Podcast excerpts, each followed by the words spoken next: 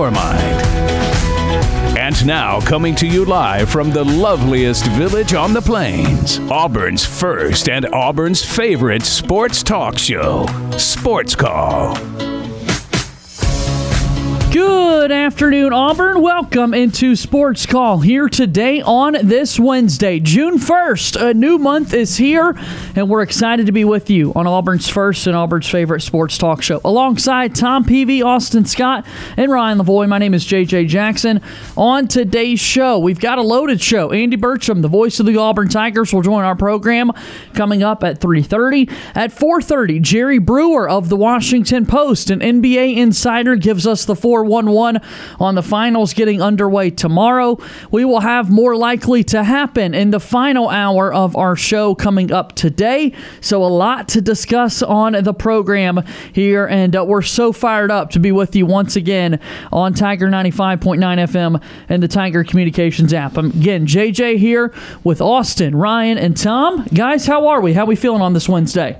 Uh, I'm I'm doing great. Glad to be back in the studio. Obviously, we didn't have a show Monday to uh, due to uh, celebrating. I, well, I shouldn't say celebrating. That's not the right word. Uh, honoring Memorial Day. Uh, so this is my first time back on this week. So uh, glad to be back in. Glad to start talking some sports. Uh, obviously, a lot of stuff going on in the world of sports right now, and uh, yeah, I'm just I'm ready to get into it.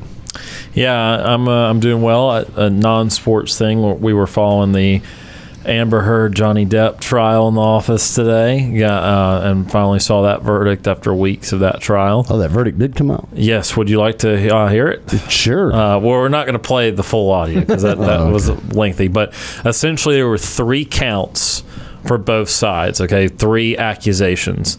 Uh, Amber Heard was found liable in all three, ah. uh, so favoring Johnny Depp, and then Depp was found liable in one of the three. Okay, and so both found were found liable in a way, but obviously unanimous that every single accusation uh, Heard was was liable for, and then uh, Depp was just liable for one accusation of the three. And then as far as damages, uh, Depp won ten million uh, 10 million compensatory. compensatory yeah. and 5 million punitive. Wow. And her like he needs the money but and her only won 2 million compensatory, compensatory and zero dollars uh, punitive. punitive. Thank you Austin.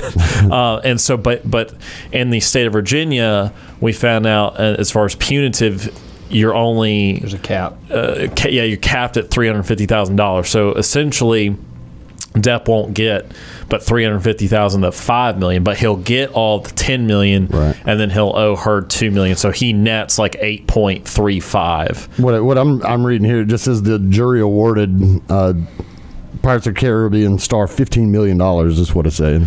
And I just mapped that right, out, but yeah. that's he's not going to get all fifteen. Right, Once exactly. take out he only gets three fifty of the right. punitive, and then Heard will get two million from him. So really, real in the net, everything he will he will gain eight point three five. Gotcha. But Heard, depending on who you're looking at, is not even worth 8.35. So she's essentially going to be bankrupt or close to it. Right. Um, which is interesting. But anyway, we followed that. Uh, that's not sports. Uh, that would be enough of that. Uh, but we were following that in the office today. And then otherwise, yeah, just uh, uh, big, I, am starting this period where I'm just locked in the TV each night for a lot of nights with the Lightning series starting tonight and then the NBA Finals of the Warriors starting tomorrow. And so I'm looking forward to him. Trying not to get too nervous about everything and just take it take it one series, one one game at a time, one sport at a time. And then also just still really we, we talked about a lot yesterday, but really excited that Auburn is is hosting a regional. Was very yeah. nervous to see if they would hold on to that honor, uh, but excited. I, I, I assume we're all trying to plan to get to at least one game this yeah. weekend if possible. Yeah. So it's it's uh, very exciting. A lot to look forward to. Yeah, no, definitely. I echo everything you guys said, and uh, was on last week, and we were talking that same thing. Are they going to get to host a regional? And they are. Going to be an exciting weekend at Plainsman Park. Looking forward to talking to Andy about it. I'm sure yeah. he's just as excited uh, as many of us. So, um, should be a fun weekend at Plainsman Park. And in the baseball theme, uh, Braves laid another egg last night, and yeah. uh, just can't find ways to win consistently right now. They're on right now. Uh, when we came in here, it was one nothing Braves in the bottom of the first. Um, so we'll be able to catch up with that all, all show long. Well, I, you know, I'm I'm very happy that Auburn was able to get that regional spot, and first time since 2010 that Auburn's going to get to host a regional. I was unaware it had been that long, but that's that's crazy that it has been since 2010 since they were able to host a, uh, a regional. But uh, I, I'm hoping that Auburn can kind of figure themselves out a little bit as they enter this tournament because really down the stretch of the season they did not do themselves any favors. Uh, you know, you mentioned it was kind of questionable whether they were going to get to host or not. We knew they were going to be in a regional.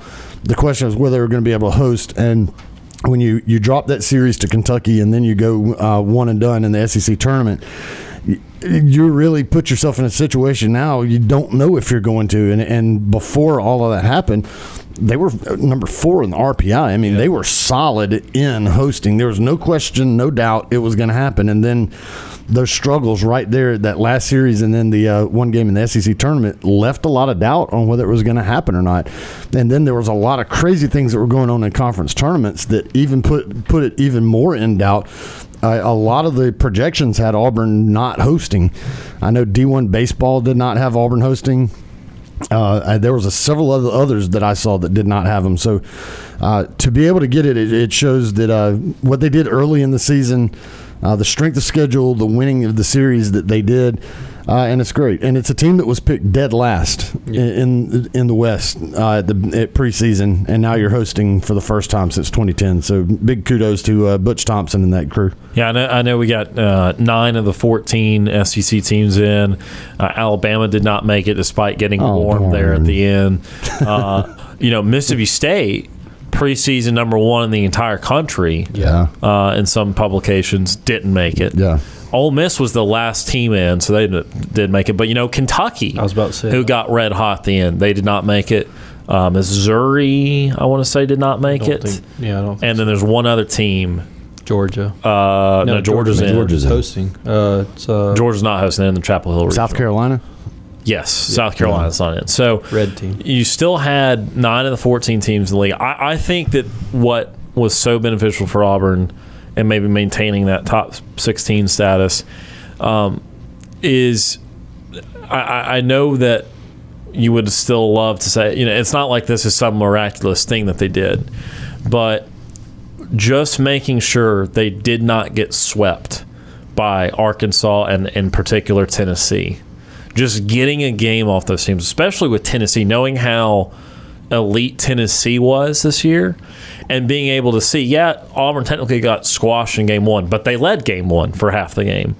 And then they won game two, and it was a very competitive, close game in game three.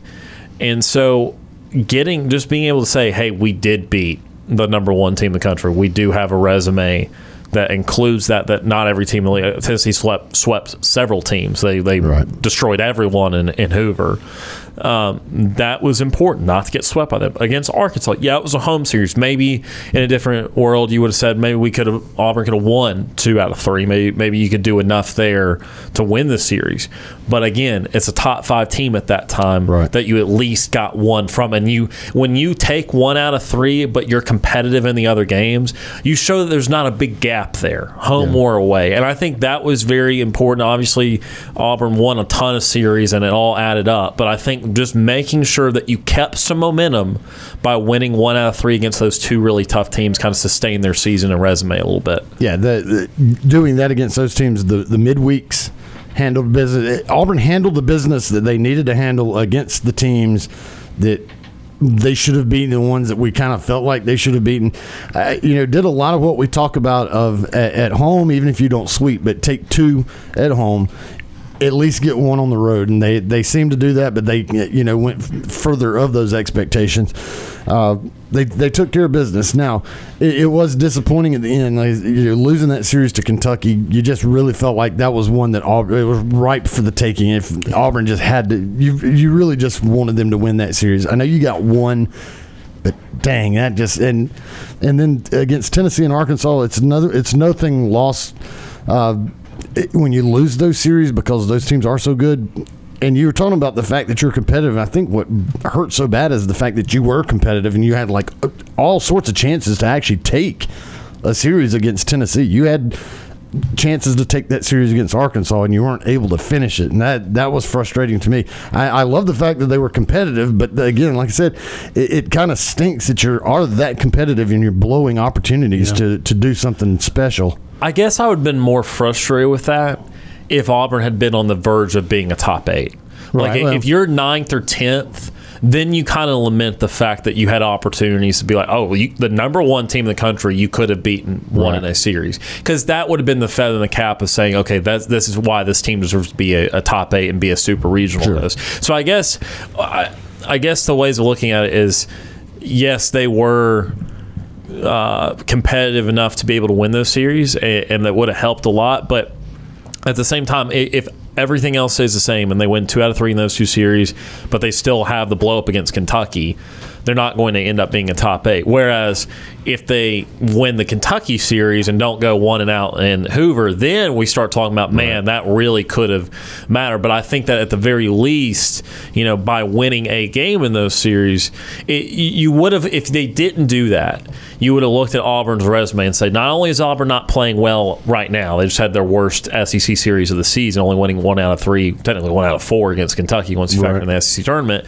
Not only did they not do that, they don't have the top tier wins. Like, sure, they beat LSU in a series, sure, they beat uh, A&M in a series, and those are really good series wins. But the, the cream of the crop in the league for the majority of the season was number two was Arkansas, and Tennessee's best team we've seen in college baseball in the regular season for years. Yeah. And so if if you hadn't gotten a game against either of those teams, you said, okay, there's a clear gap that's Right. pretty sizable there and would have really hurt their chances of, of deserving the host regional. But when you say, okay, you do take one out of three against the clear number one team in the country, you take one out of three against another team that's a clear super regional host, all of a sudden you say, all right, this team is is neck and neck almost. Uh, Maybe not with Tennessee, no one is, but they're not like some foreign tier and, and Right. three tiers away from these other teams. They're just a step below them, and uh, just a step below of a top eight team is a top sixteen team. And Right. so I, I guess I'm saying like I, I see why it would have been frustrating, but I think if everything else was equal and everything else played out the way it did, it, it wouldn't have changed. It, Auburn would have been an 11 or a 10 Right. instead of a 14,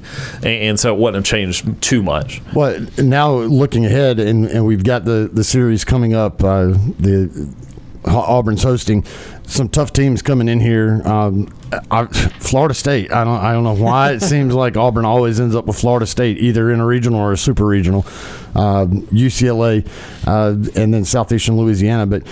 You know, uh, looking at that, uh, the way Auburn kind of finished the regular season and the one and done in SEC tournament play, the one thing that Auburn has to do is stop leaving so many guys on base, and especially guys in scoring position. That that was really their downfall in that last series and in Hoover. Uh, just leaving guys on base. Um, I what was it nine that they left in scoring position I think they were 0 for 9 in Hoover or Yeah. something like that. Or yeah. with runners in scoring Yeah. position or something like that. Uh, you know, uh, it that's that's the biggest area of improvement that Auburn's got to have right there. They're getting the hits, they're getting the guys on base, but they can't seem to get that timely hit, that one to just break something open. I mean, just talking about missed opportunities in that, and I, and I guess. I, I can put aside any frustrations with Tennessee and Arkansas because of Ryan what you were saying about you know it's those teams. But when you're looking at a team like Kentucky, Auburn should Oh, yeah. Auburn should handle Kentucky. Uh, at least go two two and two against them, not one and four, minimum, yeah. And, and just so many opportunities left out there with guys on base. I mean, how many times did Auburn leave the bases loaded? How many times did they have second and third with no outs and couldn't get a guy in? Just things like that. I mean, if you're gonna if you're gonna get past the regional and get to a super regional and then have hopes of getting to a World Series, I think that's the biggest thing that Auburn's going to have to improve on because I think the pitching is there. I think overall the hitting is there. It's just not being able to get those timely hits when those guys are in scoring position.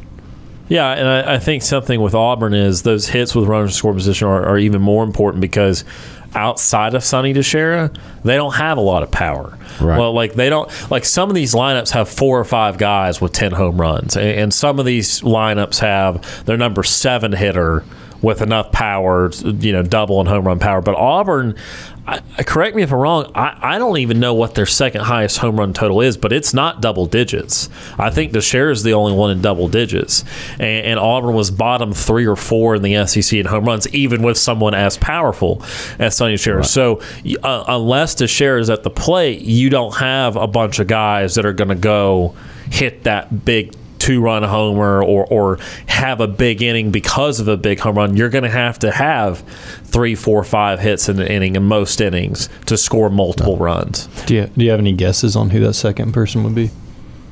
Uh, I, is it Brody Moore? Not Brody. Not Brody Moore. Oh, is it Brody Pierce? Bobby that Pierce. Pierce. Seven. I, I, seven. Yeah. And like, how many of those have come in the last two weeks alone? Sure. Just since he got hot. I, I said Brody. I was thinking Bobby. Yeah, that's I, why I pointed. I figured you were. Yeah, Pierce, Bobby Pierce is who I kind of figured that was. Uh, but the other thing you're talking about improvement and Sonny DiChiara. I mean, he's got to. He's got. He, yeah, he has got to step up. Oh man. I, I won. I won the. I won our our monthly deal because I went the lowest on what we said his batting average is going to be for the month, and y'all and everybody and it wasn't low enough, and it wasn't low enough. It was still like eighty points. Yeah, when I when I put that, uh, you know, I said I thought maybe a little bit of a slump, but I mean, I think he was just going to kind of stay about where he was. I didn't think he was going to elevate anything. I think he was just going to kind of be there. I didn't. I didn't imagine he was going to go through the struggles he did in the entire month of May. So you, we have we have got to have Sonny DiChiara pick that game back up again. We can't see the the continued May struggles, and I understand there's a lot of pitchers that are pitching around him. He's drawing walks, which is great. You're getting on base, but uh, you know, for a guy that has the pop with the bat that he does, you, you really want to see those numbers start going up as we get here in June and, and postseason play. Off and rolling here on this Wednesday edition of Sports Call. Again, Tom Peavy, Austin Scott, Ryan Lavoie. My name is JJ Jackson. We're back in a moment here on Tiger 95.9.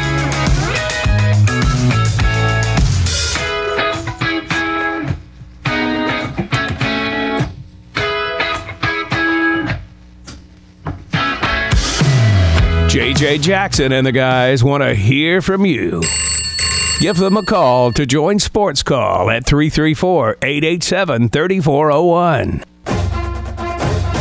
I'm Bryan Harsin, head football coach of the Auburn Tigers, and you're listening to Sports Call on Tiger 95.9.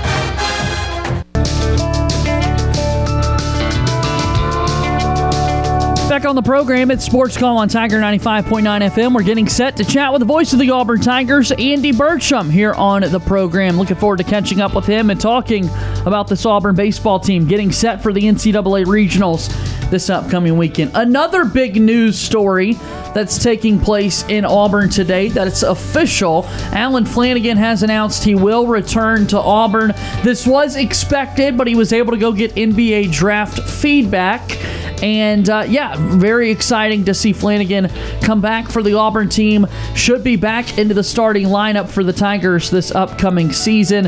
And Austin, I know we were looking at uh, Fox Sports put something out a little bit earlier. I want you to run through it. But uh, Auburn, one of the top teams in the entire country with production coming back. Yeah, it's kind of interesting when you think about Jabari Smith and Walker Kessler both gone. A lot of fans are like, "Oh, well, you know, that's those are two big losses, and they are. But Fox Sports saying Auburn's still returning 65% of their minutes uh, from last season to next season uh, which is eighth in the country. So still a lot to uh, come, and uh, Auburn needs Allen Flanigan to return to form a little bit yeah. and to get some confidence there again.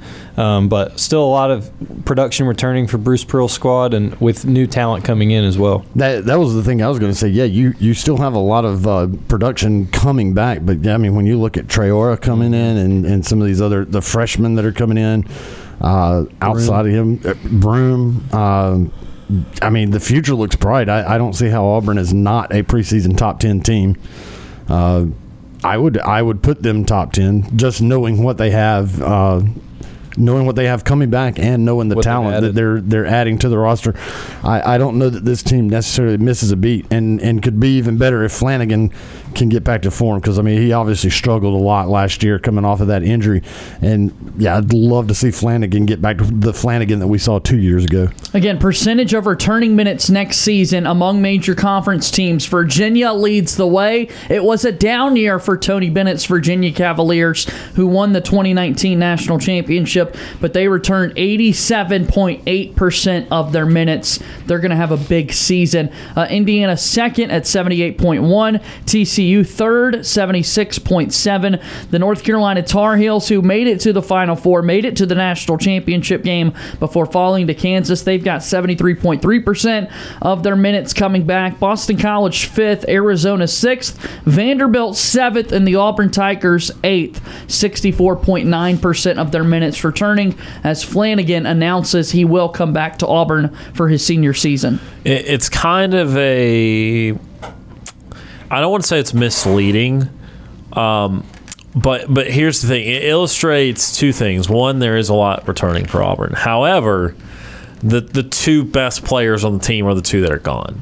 So I, I don't want to say that that stat doesn't mean anything because Wendell Green Jr. is a good player. K.D. Johnson's a good player. Flanigan certainly has the potential, uh, and there's other role players back, but uh, aside from the transfer of Cambridge, the only two guys to, be gone are your two best players. So Jabari Smith and, and Walker Kessler.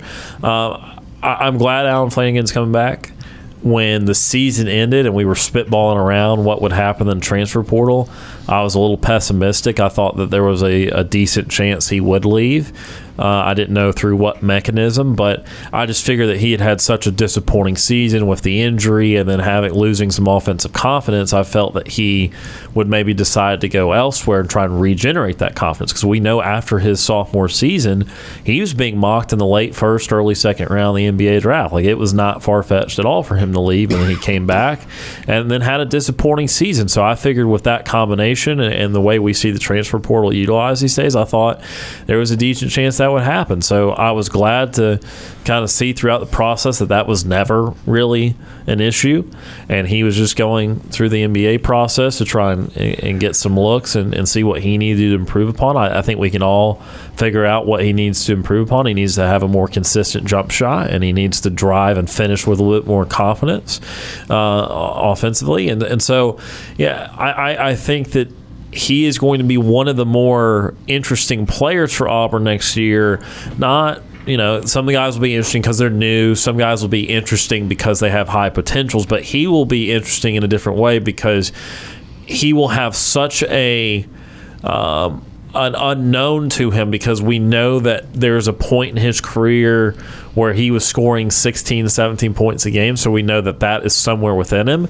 But we also know it's possible that he does not shoot from well from the perimeter at all and does not play good offensive basketball and ends up being a five point scorer. And so there's a he's interesting because there's going to be such a wide variety of outcomes to what next season looks like for him. He could end up being one of the key players or he could end up being uh, a guy that will end up not playing as much and end up you know kind of falling to a bench role so i, I, I think that uh, it's good to get him back, but there's just going to be a lot of unknown with him. I, I feel next season. Well, I think too the the biggest thing sometimes can be that you you hear what you should do in, in, in any situation from from people you're used to hearing from. We obviously hold Bruce Pearl in high regard, and so do his players.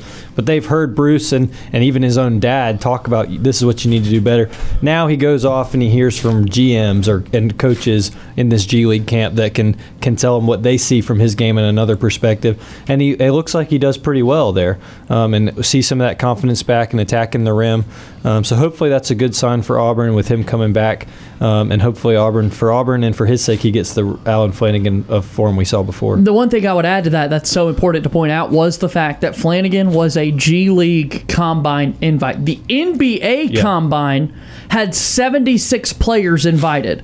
There are only 58 draft picks this year, 60 in a normal year, but two teams had to forfeit their picks. 76 players invited to the NBA And Flanigan wasn't even one of those 76. Right. You've got 76 that were invited to a combine when there's only 58 selections that can take place. So just kind of looking at the numbers, you can kind of just look at the. I mean, we could have had this conversation six weeks ago when those invites were starting to go out and say, wait a minute not you're going to the G League combine right. invite and not the NBA. So and so that's why it was never really concerned that he would come back. Um, I I was just kind of alluding to earlier in the process when it was maybe more of, there could be a transfer portal decision to be made. But I, I still think that you go even if it is to the G League camp. I still think it's a good idea to do that because you know whether Flanigan makes a big jump next year and gets back into the discussion of top thirty or forty picks in the NBA draft or not if you want to have a professional career, and especially in America,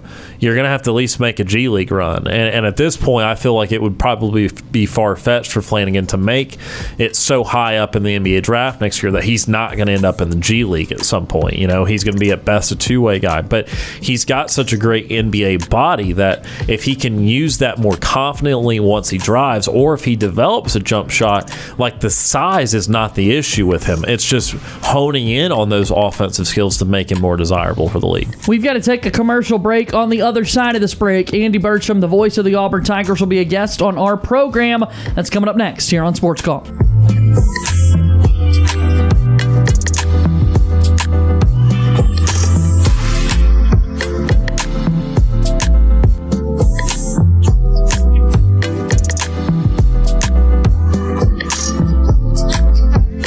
Sports Call has been on the air since 1995.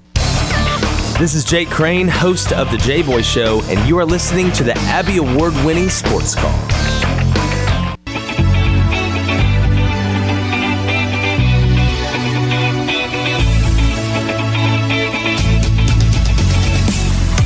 Welcome back in. It's sports call on Tiger 95.9 FM and the Tiger Communications app. JJ Jackson inside the studio with Ryan Lavoie and Austin Scott. We've got our buddy Tom Peavy here in the studio as well.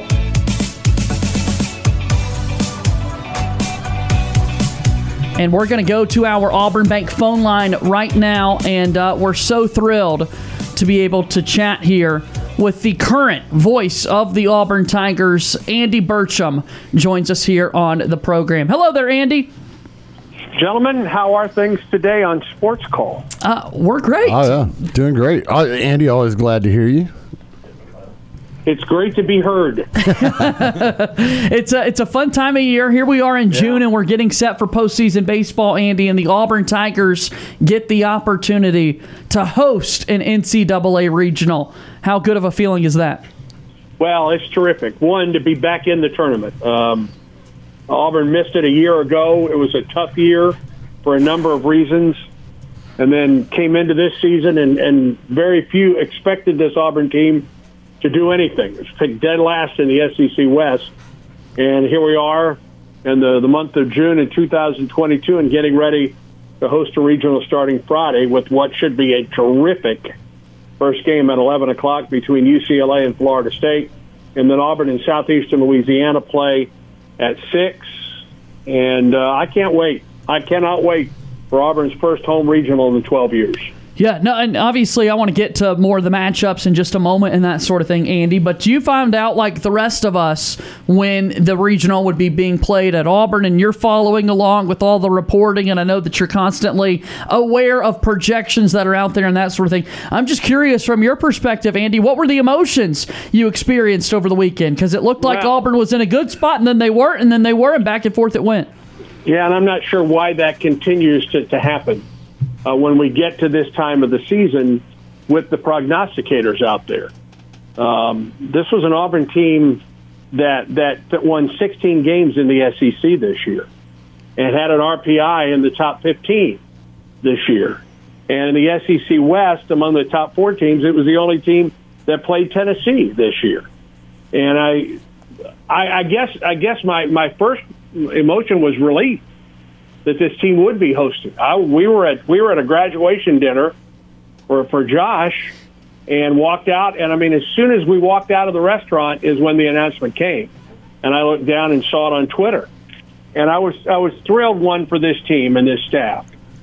uh, relieved for this team and this staff, and then thrilled that we're not on the road, that we're at home, and we'll get to host a regional for the first time in 12 years. So, a lot of different emotions, but uh, I, I think this is this team is absolutely justified in hosting a regional and uh, certainly looking forward to it starting on Friday. Yeah, so they're going to start on Friday, as you said. You've got UCLA, Florida State, Southeastern Louisiana in the mix. We learned Saturday night that they are going to get to host, we, or Sunday. We've got to wait until Monday on Memorial Day to figure out uh, who all is going to be in that field. ESPN introduces our baseball coach as Butch Johnson instead of Thompson, which was a fun moment for everybody. But but kind of tell us about the field that's going to be coming to Plainsman Park, Andy. Well, it's a terrific field that comes to Plainsman Park. In southeastern Louisiana, you have the Southland Conference champions, a team that has won six consecutive elimination games.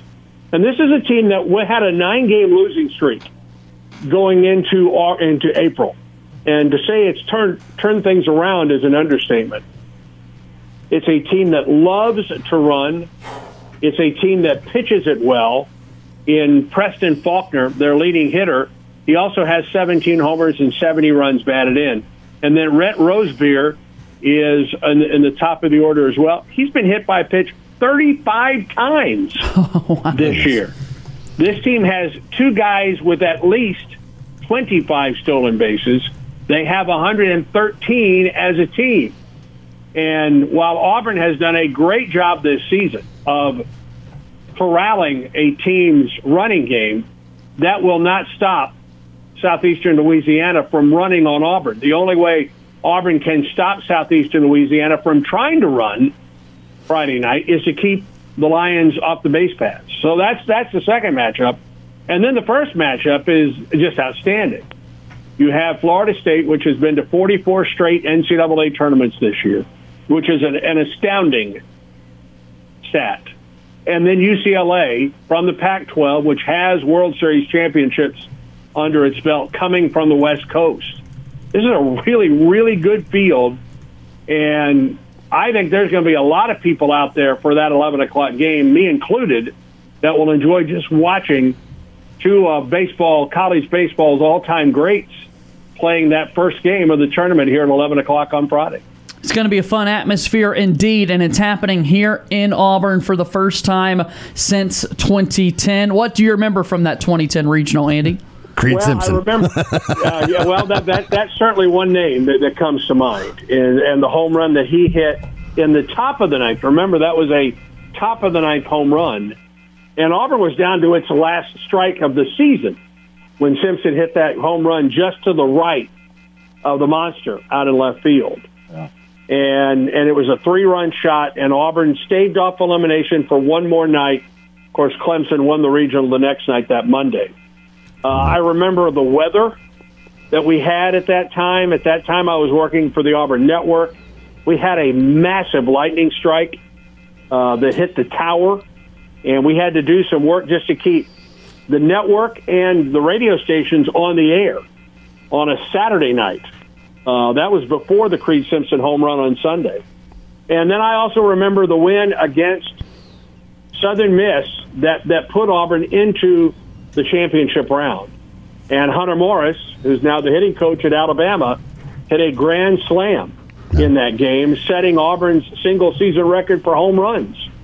Uh, it was a it was a wild regional. Auburn lost that Saturday game to Clemson. That put Auburn in the the, the losers bracket at that point. point, and of course it was a uh, Clemson ended up winning it.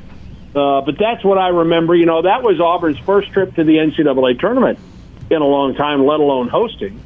Auburn had not hosted until uh, before or since 2003 before that. So there was a lot of emotion, a lot of weather that weekend, and certainly the, the, the dramatic home run by Creede Simpson uh, against Clemson. And it, it so mirrored what David Ross did in 97. David Ross, of course, was playing for the injured Casey Dunn, hit the home run in his hometown. It was a walk-off home run against Florida State on a Saturday. Auburn came back and, and, and won the, the regional uh, against Florida State, where his mother worked in the athletic department. Right. and then Creede Simpson, of course, hits a home run in his hometown. Um, had come in for the injured Trent Mummey in that game, and you know, just all the emotion. It was different because it was an elimination game for Auburn. It was a top of the ninth inning home run. Of course, Auburn held on and and won that game. But the emotion, if you listen to Rod's call of both of those home runs, I mean, it's it's just sheer emotion of the moment. And um, they're yeah, they're they're two memorable plays that, that I was fortunate enough to be a part of the broadcast, but but what stands out is the outstanding call by our friend Rod Bramblett. Yeah, and, and that was what I was going to talk about. Uh, the the Creede Simpson home run in particular, just such an iconic call, really by both of you. Uh, put us in the press box when that happens. I, I mean, it, it, all you can do is hear just the emotions coming out of both of you up there. But I mean, what was it like in the press box? I, would imagine it had to be like pandemonium because the stadium just came apart when when that ball left the ballpark.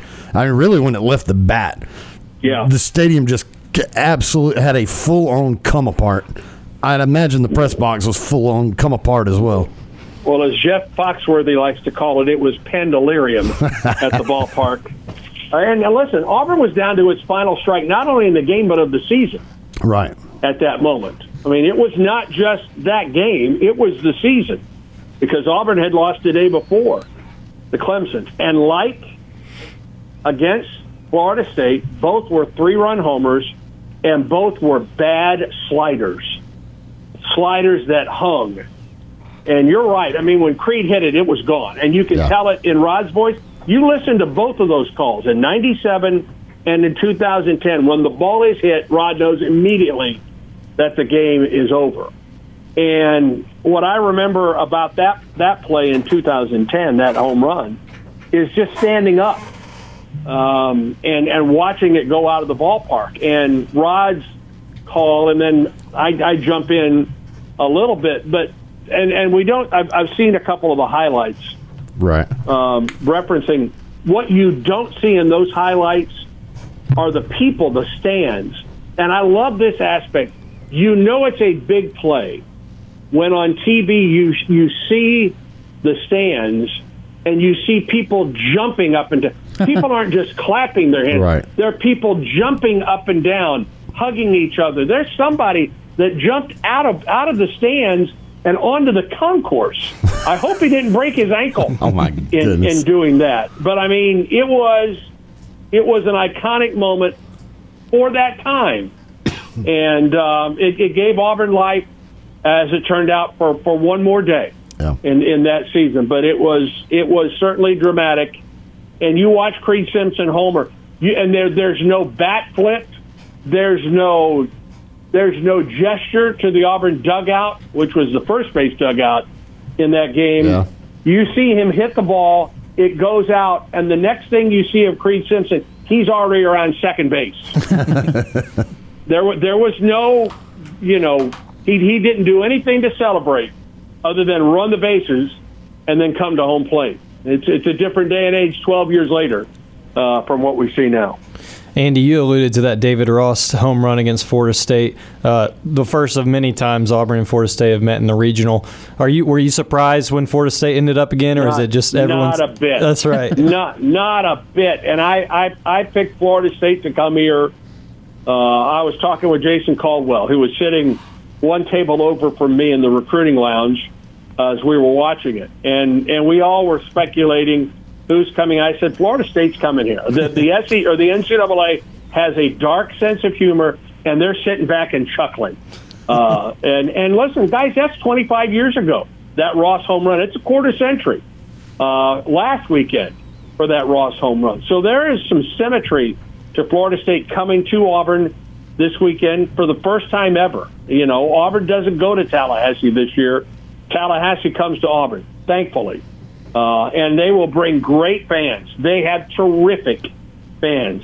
And I think Southeastern Louisiana will bring a big contingent from Hammond over here. I don't know so much about UCLA because that's such a long trip from the West Coast. But I mean, if you've tried to get tickets, man, it's tough. It, you're having to go to StubHub right now to get your tickets if you don't already have them at this point, or you're going to be up on the parking deck or I, one of the best seats this weekend, guys, is is out beyond the right center field wall, that area that they've opened up out there. Yeah. Bring your lawn chairs and your grill and whatever else to enjoy this weekend. And I would be there for the first game to make sure you're, you have a seat for Auburn's game at 6 o'clock Friday night. No kidding. Auburn baseball getting set for the NCAA regionals. Our guest Andy Burcham, the voice of the Auburn Tigers. And Andy, not that you need any help with creativity in the slightest bit. And honestly, knowing Brad Law the way that I do, your broadcast partner, I wouldn't be surprised at all if this has been brought up. But if you wanted to drop some Wizard of Oz references, knowing that we're going to have lions and tigers and bears, oh my,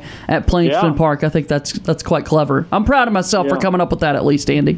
Nicely done, JJ. We, we've already we've already set up the equipment. We went over this morning How about 10 that? and set up the equipment. And the ballpark is looking great, by the way. The grounds crew at Auburn does a magnificent job, and they were out there working today. I mean, this ballpark will be pristine when that first pitch is thrown Friday morning at 11. But I, uh, you know, we we haven't been able to do this very often. This will just be the fourth regional for Auburn since I've been doing the games. In '99, when Auburn won it against Tulane, and then, of course, in 03 when Ohio State won here, and in 2010 when Clemson won here. And um, it, it, it just continues what Butch Thompson has done as Auburn's baseball coach and working against all the scholarship limits that you have here in this state that other states do not have with the lottery and, and whatever is working. I mean, it, it, it is dramatic what Butch Thompson has done with this baseball program and uh, I think it's going to be an electric. And listen, this is as well attended season as Auburn's ever had at Plainsman Park, and it will only be. It, we will only add to that this weekend. It should be just an electric atmosphere. I mean, we've had, you know, think about some of the the, the games that, that we've been able to, to to work at this year. That that Alabama, the Iron Bowl, uh, back in you know last year was just and even though Auburn lost that game in overtime, what a great atmosphere. Think about when Alabama came here or when Kentucky came here uh, to, to Auburn or now Neville Arena for those basketball games and, and that atmosphere there. We're going to see that kind of atmosphere out here this weekend for, for Auburn and, and southeastern Louisiana on Friday. And then Saturday is the, the elimination game first, and then that winner's bracket game that will start at 6 o'clock on Saturday. Uh, I can't wait. I'm, I've, I've been ready for this for a long, long time, and I mean, Brad could tell that I was I was a little bit geeked when we came in the office here yesterday. Back in the office since the uh, Memorial Day weekend, and I, I was ready. Give me the notes. Yeah. I want to work on this right now. So I'm pumped. I'm ready to go. Amazing stuff on Twitter at a Bertram04. Let me give you one more before we let you get out of here, Andy. Always far too kind with your time. You tweeted about this a little bit earlier today, but this upcoming year, you mentioned Neville Arena. You're going to see number 22 back in there for the Auburn Tigers. Allen Flanigan is coming back. Tell us about that move by Flanigan and just the hype, the excitement that you've got for next year's basketball squad. We're a ways away, but uh, we're always fired up to see what Bruce Pearl and company can do. And and you know he had a chance. I mean, he could have he could have stayed in the draft and gone to the G League. He could have been paid this coming year, and I think he would have been playing in the G League. But but I'm excited about Allen Flanigan back at Auburn, and I'm excited about a healthy Allen Flanigan. I don't think he was ever healthy for Auburn this past year. I don't think that was ever the case. I think he was still fighting that, and and and came back, and I thought was courageous in coming back and, and giving Auburn what he could last year. But that's going to be a healthy Allen Flanigan. And remember what he was like uh, in in 2021, and and what he meant to that team. And you know that was a guy that averaged 15 points a game for Auburn two years ago, before the Achilles problem that that that knocked him out for about a third of this coming se- this this past season. I think it gives Bruce Pearl just even more ammunition, guys. Uh, this team is, as, as I mentioned, uh, my my brother sent me a text when when it was announced today, and I just sent him a text back. I said, "This team's locked and loaded. It's ready for another great year." And we'll listen. No one gets more out of his players in the SEC than Bruce Pearl does. And now Bruce Pearl is getting those top of the line recruits to come in, and he's continuing to develop those. A guy like a Walker Kessler who transferred in last year. Certainly, you, you, look at, at, at, at the guy that's going to be the, the number one draft pick for Auburn this year as well. So, I mean, uh, yeah, I'm a little pumped about that too. But let's play baseball this weekend. One last off off topic question for you, Andy. Did you expect competition in the podcast world to come internally when we saw Huddle with Harse? How about that? He, he's not messing around, is he? Good stuff. Andy, we'll be listening to you this weekend for Auburn baseball. Thank you as always for the time. Greatly appreciate it. My pleasure, guys. War Eagle. War Eagle. That's Andy Burcham, our good buddy, the voice of the Auburn Tigers, joining us there on the Auburn Bank phone line. Yeah, we've uh, got the hour coming to a close here in just a moment, but Huddle with Harse, Bryan Harsin's podcast, uh, and of course, Andy Burcham always hosting the Talking Tigers podcast. That is so good. Uh, I would recommend both of those podcasts and the Sports Call one as well if you miss any of our shows. So, a lot of good memories. Good chat there with Andy about uh, what's going to be an exciting weekend coming up for this Auburn baseball team. So awesome stuff as always from him. And Tommy's one of our favorites. Uh, he hosted the show. He helped launch the show 27 years ago. Yeah. which is always crazy to think about. Oh yeah, I, I, I love talking about uh, I love talking to Andy about anything, but I you know especially talking about that game against Clemson back in 2010 and that Trips call. back down memory I, I didn't know if we had the I didn't know if we had that call pulled up to where we could uh Not on it. the fly like that. That would have been smooth if we did, but. We Yeah. got to get back with our Auburn Sports Network folks to such hear a, that one. Such an incredible, iconic call, and just to to see it and to hear it and to hear Rod's voice and and Andy. Uh, to relive that, and then he was talking about some of these other players. You know, Trent Mummey. I'm like, oh my gosh, I'd completely forgotten about Trent Mummey, and uh, man, His memory is a great. oh yeah, his memory such is a great, time. And he posted on Twitter again about uh, Flanigan coming back. But as he alluded to, he also posted that they've already set up their broadcast gear for uh, for for Friday night. They're fired up, ready to go. You, you of course can listen to Andy Burcham Brad Law on the call on our sister station FM Talk 93.9 545 Friday they will be going on the air all right we're going to take a quick timeout on the other side of this break It'll be hour number two. The first hour has flown by. We still will celebrate birthdays. We talk with Jerry Brewer of the Washington Post and more. All of that coming up right here on Sports Call. Alongside Austin Scott, Tom Peavy, and Ryan Lavoie, my name is JJ Jackson. One hour in the books, and we're rolling.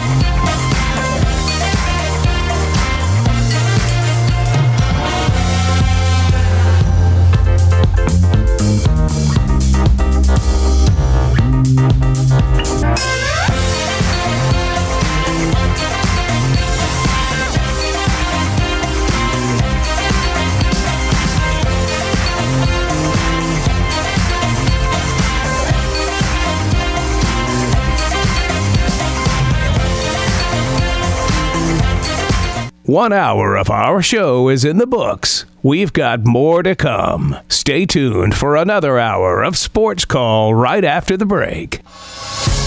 Since 1995, Alabama's sports talk leader, Tiger Communications, proudly presents Sports Call.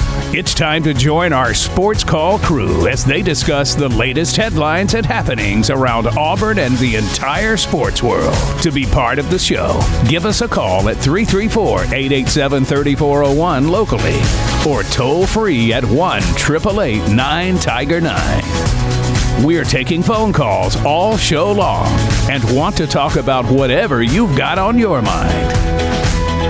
And now, coming to you live from the loveliest village on the plains, Auburn's first and Auburn's favorite sports talk show, Sports Call. Second hour of Sports Call starts right now on Tiger 95.9 FM and on the Tiger Communications app. JJ Jackson inside the studio with Tom Peavy, Austin Scott, Ryan the. I've got a good trio here in the building with me today for the program. Uh, we had a good conversation with Andy Burcham, the voice of the Auburn Tigers, to end hour number one. Coming up at 4:30, we will have Jerry Brewer of the Washington Post back on our show. We're going to talk about the NBA Finals getting underway and hear about some of the Washington Post coverage. Ben Golliver has been been one of our frequent guests on the program, but Jerry Brewer will be our guest a little bit later in the hour. Uh, we're going to have more likely to happen in the final hour of the show today on this Wednesday. So a one week hiatus in Wacky Wednesday, but still a lot of good stuff to uh, get into on our show here. Again, Auburn baseball gets set for the regionals this weekend at home at Plainsman Park. Allen Flanigan is coming back for another season for the Auburn men's basketball team. I mean, it might be June 1st. You might think it's going into the dead of summer, but here we are. We do have a good number of storylines and headlines to be discussing uh, with Auburn athletics. It's pretty cool. Yeah, no, you don't always have this going into the month of June. Obviously, the NCAA baseball tournament well after the end of the school year, uh, and here we are about a month after graduation, or just under a month after graduation, and Auburn is still trying to compete for a national championship. We just saw their golf teams make pretty deep runs into the NCAA tournament, and, and then of course with baseball and, and the road to Omaha, just now starting here at the beginning of June. No kidding. I mean, fired up, ready to rock and roll with uh, this weekend and all the sporting events that are going to take place. Uh, we mentioned other Auburn athletic teams. I know Auburn softball, uh, one of the teams that we discussed a good bit. All those games were heard exclusively right here on WTGC Tiger 95.9 FM. We saw the end of our May monthly predictions. One of those was how many home runs would Bri Ellis finish the year with? The answer was 20, as she set the all time freshman record for home runs. Brooks Childress and I got that point for those monthly predictions. And uh, I'm fired up because I was able to win the month of May in monthly predictions. Last place in the year 2022. And uh, look, they say a blind squirrel can find a nut every once in a while, and it seems as though I've come across a victory. Tom, you were right behind me with four po- points here in May, uh, but uh, what a fun competitive month it was. Oh yeah, uh, I mentioned the fact that I got the the Right, DiChiara, DiChiara. uh, you know, which was not good that I won that one. I, I predicted the lowest score and and still was above what he did. So got to correct that. Uh, Sonny Sonny's got to get back going, and then uh, I. You'd have to get the. I can't. Who did I pick to win the the Coca Cola 600? I can't remember who I picked for that. A uh, lot of Chase Elliott predictions Right. were made for that one. I know Ryan had Joey Logano. Hamlin won, so and no one predicted Hamlin who won. So I would have to I'd have to pull back up Yeah. specifically what you had. Tom, your points came on the Sonny DiChiara, the NBA Finals matchup, correctly predicted. The only three people to get the Celtics Warriors prediction right was myself, Tom, and Ryan. And then Tom, you also had Austin Riley as to be the home run leader for the Braves in May. Martin Truex Jr. is who I said was going to win. How how about that race though? That Coca Cola 600. Uh, Five and a half hours. goodness gracious. Uh, I mean, wreck after wreck, and then the one just brutal wreck. Car went flying, airborne, Buescher, yeah. flipping across the the infield. Man, I, I didn't think that race was ever going to get over with. Like you said, five hours of it. It's already a long race. It's Right. the longest race there is uh, on the circuit. But uh, man, that one just with the abundance of cautions, with 19 caution flags or I don't remember the exact number, but I know a crew chief was talking uh, after the race and said, "You don't expect a 600 mile race to have zero green flag pit stops." Yeah, They didn't have a single green flag pit stop uh, scheduled. I mean, some Right. people blew a tire and had to Sure. come down pit road, but but there's no scheduled pit stops for green under green flag because there were cautions every 20 to 40 laps. That, that's it, Memorial Day weekend is just such a good sports weekend because I got up early, watched the Indy 500. Yep. You know, wasted a little bit of time, and then it was time for the Coca Cola 600. And I, I was like, man, this- is great. And in between, you got golf going on, you've got other stuff going on. I mean, Memorial Day weekend. That's just a it's a, a, a- an iconic sports weekend that, uh, that that has so many great events going on. Well, and uh, and Game Seven of the Eastern Conference Finals ended up That- being that yeah. night as well. Yeah, we had, uh, Boston and Miami. at uh, at Fat Daddy's, we had Coca Cola 600 going on one TV and the final or the the game seven on the other ones. So uh, yeah, trying to getting a crick in the neck, trying to watch back and forth between what was going on there. a lot of great content to take in, that's for sure, uh, with what we saw over this past weekend. Speaking of racing, uh, we'll make this announcement as well. We, uh, we've got a really exciting opportunity next week as we've been able to chat with Brett Holmes directly, who is a Auburn University graduate. He's currently uh, racing and part time in the NASCAR Truck Series, a 2020 ARCA Menard champion of the sport. He's going to join our show next week, which will be awesome to have an Auburn connection in the world of racing. And then we're going to hold off on another exciting announcement, but let's just say some pretty big racing names in NASCAR. We've been talking with their PR folks, uh, and we should have some cool guests coming our way uh, over the next few weeks. So, uh, Awesome. trying to get into the racing world, Tom, you did such a good job uh, back in your OA News days of, of covering the sport and got a lot of really cool stories from being on the infield there at Talladega. But uh, we're going to have some fun interviews coming up over the next few weeks. Yeah, yeah, I, I yeah, I, I, there are a lot of great stories. A lot of the great people that I met on the infield, uh, either met or just saw, uh, celebrity wise. I mean, it's. I I don't want to say it's like a who's who, but I mean, periodically you're going to see celebrities out uh, there in the infield and hanging out in the garage area, uh, meeting a bunch of those drivers. I mean, that, a lot of those guys are so just down to earth dudes and, and fun to talk to. So it's going to be awesome to get some of those guys on the on the show with us. We love racing.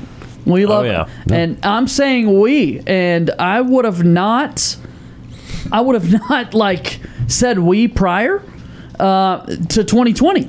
But when obviously everything shut down and then they came back and NASCAR was the first thing really going on and that sort of thing. And Right. being good buddies with Ryan and doing the show with you, Tom, and being buddies with you, I mean, it was just like I started to get dialed into the sport and uh, let, let's talk about it. Do you want me to throw you for a loop? Okay. Where do, where are they racing this weekend? Sonoma is next weekend. Yeah, it's in two weekends. Yeah, This weekend, and it's not Father's Day it's kind weekend. of it's kind of a trick question. Yeah, keep going. Is it the road course in Nope. Charlotte? Nope. No? That's, that's in the playoff, Charlotte Roval. Okay. I don't know. Where are they racing? Worldwide Technology Raceway. It's the first time that NASCAR Cup Series has ever raced there. It was formerly called Gateway, um, and it's been a part of the Xfinity Series. So clearly I'm not long time. knowledgeable enough. Okay, where is this at? Um, I believe WWT. It's in the. I want to say it's in the Midwest, maybe Illinois. Madison, Illinois, just east of St. Louis. There you go. So Very good. So, but anyway, they to my certainly not in my lifetime uh, have they have the Cup Series raced at, at Worldwide Technology Raceway. So. That's a brand new track um, for for a lot of these guys. Now, some of the most of these guys came up in the Xfinity Series, so they've they've seen it um, in, the quote unquote AAA of NASCAR, but but never in these Cup cars. And of course, we have a brand new Cup car this year anyway, so everything's kind of a learning experience. But yeah, you, you don't see that every every uh, every year, even that uh, we have a new track on the schedule. But uh, yeah, brand new track this weekend. Can't wait to see that then. If it's been an Xfinity Series deal and now we're Yep. going up to the It's Cup kind of- Series, kind of that's a- oddly That's a big shaped. step up for that course. Well, NASCAR has over the last couple of years, uh, NASCAR's viewership and attendances had started going down, and they're trying to rejuvenate that whole deal. Uh, they were kind of at one of their highest points when you had Dale Earnhardt Jr. and Jeff Gordon and, and Jimmie Johnson and, and those iconic guys. And once they decided to retire, I think a lot of interest kind of went away they're trying to rejuvenate things with some of these younger guys, uh, make them the iconic faces of NASCAR. But then they're also doing a lot of different things. A brand new track that they've never been to. Uh, at Bristol, they're doing the dirt. They do the dirt race. They did the uh, the. Uh, they did the thing in the LA Coliseum. It's not an official race. It was a Yeah, uh, it used to be uh, called exhibition Shootout, yeah. but it's like an exhibition type race Yeah. inside the LA Coliseum. Um, just trying to do a lot of different things to generate that interest again. And uh, you know, if they keep having races like that Coca Cola 600, that that's going to generate interest. And, and I hate to say the wrecks generate interest, but I mean that's what a lot of people see and, and kind of get into it because. Most people think that well, okay, they're just driving around in circles. Well, right, and it's right. like, well, I mean, there's so much more to it, but at least when you get the bumping and, and knocking each other around and, and just everything like that, then it, it gets you interested. Uh, and I think the stages, doing the stages where you have races within the race, that has been a big boost because we've talked about it before. Uh, you know, at Talladega and Daytona, it had gotten to the point where they would just line up and run Like around laps pass. Yeah, they would just run around in circles. They weren't challenging each other. They would get in line and in the draft, and they would just drive around in circles, and it just got boring.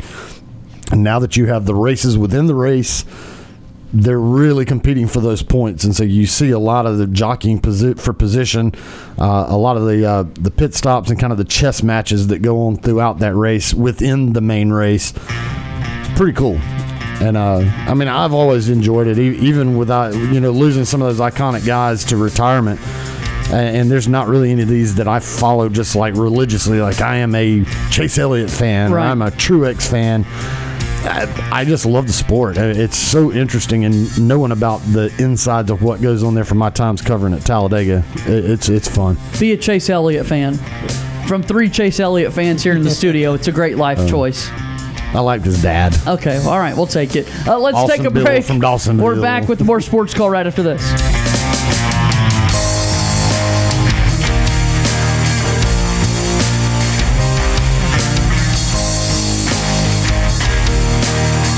Have your attention, please? Ladies and gentlemen, can I please have your attention? We're Auburn's first and Auburn's favorite sports talk show. Hi, my name is. What? My name is. My name is. Sports Call on Tiger 95.9. I'm Sammie Coates, former Auburn football player and all SEC wide receiver, and you are listening to Sports Call on Tiger 95.9.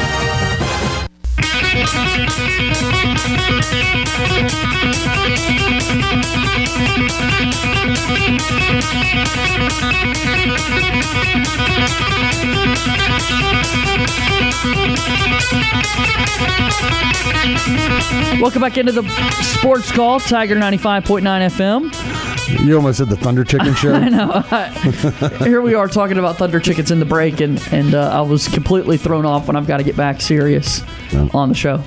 Uh, but it's June, and we started Thunder Chicken softball in June of 2021, so we're hopeful that uh, we can get it started once again here by the end of the month. Yeah, were we relegated? I hope not, but it would not surprise me. Although I feel like we were looking at some standings before we started last year, and like there were teams that were winless. You know, like I don't, I, I, I find So- for, I find it hard to believe that we were just this anomaly of a team that was put together. Okay, no. Are you talking about for last year's standings? Yes. No, we were next to last. No, but I'm saying I know I'm No, saying the- the- Before we the got in. previous- I'm saying the when previous when we signed up, right, and we were looking at some of the standings of teams prior, I feel like I saw winless teams in there. I saw. I remember seeing like a two and twelve team, Okay. or one when more we than played fourteen or twelve, maybe a two and ten team. Yeah. I certainly think that there were teams that were bad. And again, the the thing is, is that the game we played, or the game we ended up not playing, with, Right. Um, the I, I don't remember what they were called, but that was the team that was really bad. So we got that forfeit victory, but that team forfeited the rest of the season because the first two weeks They- they, were losing 15 nothing 16-3 like we were so we would have had a very competitive game that we i would have probably even favored us in because if they had the character to quit and we kept playing through it i'm just saying i like That it. was our like toilet it. bowl. so exactly.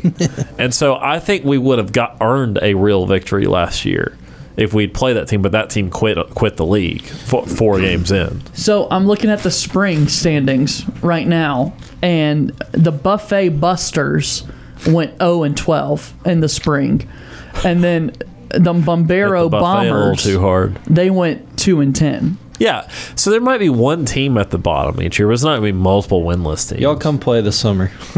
Join us. Buffet Busters would like you to play with us this summer. Uh, not on our team. We'll make that clear. no, no, we no. want to beat We- the Buffet Busters. Like, yeah. uh, they should sign up to play. We're, again. we're hopeful that we've upgraded pitching this year, and uh, I- we, we- found a new ace. we need to set up some practices and honestly have like a pitching tryout or something and get like no i'm serious get like our three best hitters to take swings off of these pitchers and see which one's more difficult or see if there's anything that the hitters notice I'm dead serious. I think because okay, here's the Yeah, thing. JJ, you walked way too many. people JJ last did year. walk a lot of people, and I'm not trying to be disrespectful here, but I still don't know if there's a team that gave up more home runs than us either. Like it was still two or three a game that we were Wow, giving. Up. I mean, that's there's not much you can do about that. yeah, but uh, these other pitchers weren't giving up as many home runs. I But nobody that- on our team was hitting home runs. yeah, That would always be my. Nobody on our team was hitting home runs. Right, but I don't like. I'm saying in the other games, do you remember just seeing a bunch of tanks hit I, Like I when we were watching? Yeah, I think there. I think some th- some of those teams just have some guys that just mash, and it doesn't matter what you throw. It's, Uh-huh. I mean, it's a slow pitch softball, so you toss it up there. I do see what you're saying. The dudes are You're advocating hammering. for a new pitcher. I'm just saying that it, it was a fishy amount of times that after a walk there would immediately be a home run right after that. We need Right. some ground ball pitchers, is what we need. And I recall, and you guys, Tom, you can probably attest to this. Some of those guys put some spin on the ball.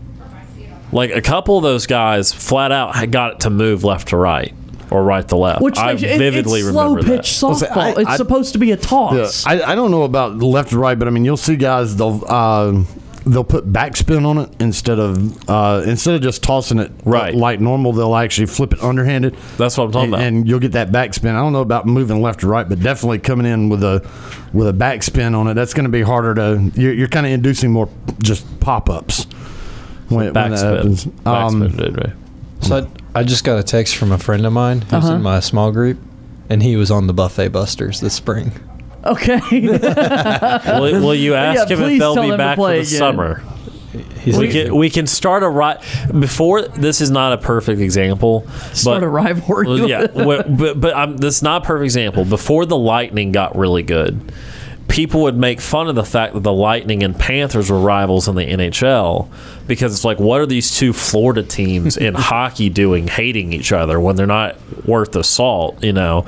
And Florida has been historically bad. Tampa's a way superior organization, uh, but it was like you got all these famous teams in the NHL, Penguins and all you know Edmonton and all these Canadian teams that have existed for a long time, Boston Bruins. And then here's the Tampa Bay Lightning and Florida Panthers like slap fighting in the NHL as rivals. And so I feel like that's what we could be. We could have like a lo- bottom of the totem pole fight while the rest of the league is like, who are these two teams? but we'd have fun. Yeah, oh yeah. I'm ready to play. And I, again, but now I don't know if I'm going to play because I don't know that I have a position anymore. So we shall see. You could you could hit better than some of the guys on the team though. You were hitting the opposite field. I I appreciate that, but where am I going to play? catcher. You don't and not every- DH. They have a DH. They have extra hitter. Okay. There's can- ten in the lineup, isn't there? Yeah. But you can at least catch the ball, so we could put you behind. And we home had plate. 13 catcher, yeah. batters, you know? Which was probably a mistake in hindsight. I don't know if the We you need should it- put all thirteen in the lineup. We need a new manager. We do need a new manager. Yes. I'm not suggesting you. I'm just Right. saying we need a new manager. Is So he who? still- But but who's going to pitch? That's the other thing. we too. gotta have a tryout. That's the other thing too, because also when people pitch, they don't want the ball hit back to them because you got to like people are hitting rockets in slow pitch softball right Yeah, back I at you. I mean, Do we not have? Uh, do we not have? Uh, what was his? I can I can picture him. I can't remember his name. He had the either. mask. RJ. RJ. RJ. I'm not sure if I haven't spoke with him since the season ended. I'd be might- I willing to wouldn't put extend the- an invitation wouldn't to put him. odds He high. might have gotten a better offer in free agency. Well, he's played mm-hmm. many leagues before. I mean, like you're saying, Tom, he showed up with pitching gear. Like Yeah, I he was, mean, he, he's like he was used to this. Yeah, he I mean, wanted he's- he was six used to years, and this. we would only offer. Uh, yeah. Let's get a phone call. 887-3401, toll free at 1 Tiger 9. Joining us now on the show, Jeff from Columbus. Jeff has called into the program. Hey, Jeff. Hey JJ, man, I know I call in there all the time when you're when you when you're just out of line, JJ. You just don't get it, you know. But this is the second time I've called in in what, like three months. It was important for me to call in. JJ, it sounds like they're having a conversation and they don't know that you're in the room. I mean, were you not their starting pitcher Every single game. Not your, and and now they're just like, man, we sure need some pitching, and and it's kind of like, guys, I'm I'm right here, you know. You think, but JJ, I feel so terrible for you. I appreciate it, goes- Jeff. My heart, my heart goes out. But like you say, not a lot of guys are going to want to pitch, you know, and not unless they put a dang. Uh, I know I wouldn't. I mean, not unless you put a dang. Uh, uh, um, what is it like in the batting cages? L put a screen. net up in Yeah. front Yeah. Because that, yeah, I mean, they hit that thing will rockets come back at you.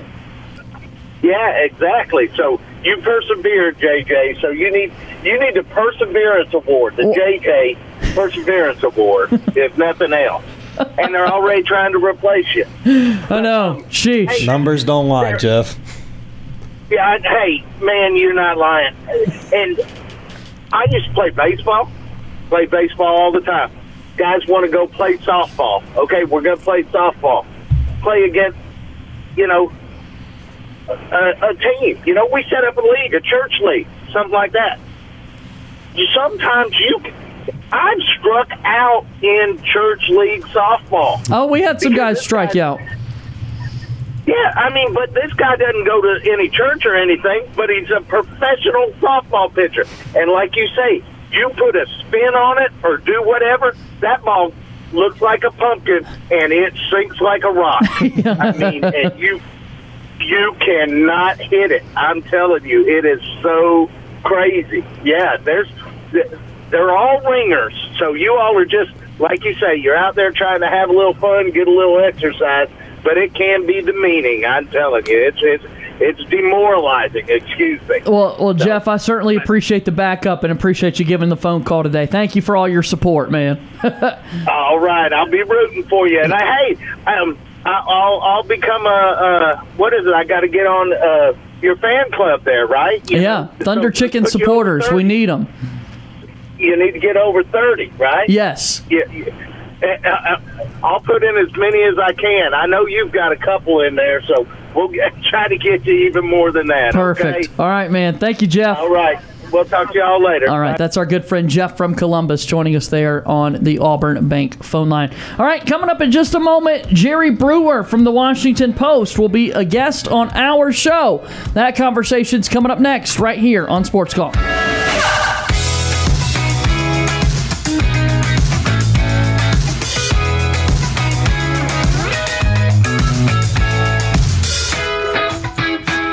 Do you want to join our conversation? Tweet us your thoughts on Twitter at SportsCallAU.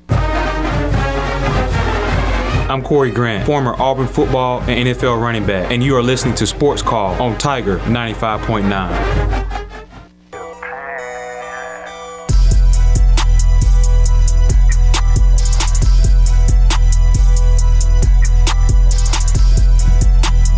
Welcome back into Sports Call, Tiger 95.9 FM and on the Tiger Communications app here in Auburn. My name is JJ Jackson with Tom Peavy, Austin Scott, and Ryan Lavoy inside our studios. We hope that everyone is enjoying this Wednesday, June 1st, 2022, as we are fired up to go back to our Auburn Bank phone line and bring on a good friend of the program. Been about a month or so since we got the opportunity to catch up with Jerry Brewer from the Washington Post, kind enough to join us here on the program. Jerry, we hope everything's going well for you and yours. How are you on this Wednesday? Uh, I'm fantastic. Thanks for having me. Absolutely. We appreciate you taking some time to chat with us. Uh, your latest for the Washington Post. The Warriors knew who they were before, with, and after Kevin Durant. And here we are one day shy of the 2022 NBA Finals getting started between Golden State and Boston. Uh, what excites you about this matchup, Jerry? Uh, the contrast in styles, for one. Uh, Boston, which is uh, one of the few teams that often plays with uh, two big guys on, on the court, um, usually Al Horford and, and Robert Williams, versus the Warriors, who play an array of lineups, and, and sometimes uh, they, they like to finish games with four guards and a forward uh, on the floor. And so, how each team has to adjust to the way the other plays, I think, is pretty fascinating. I'm fascinated by the fact that these are pretty significantly the two best defensive teams in the NBA in terms of defensive efficiency.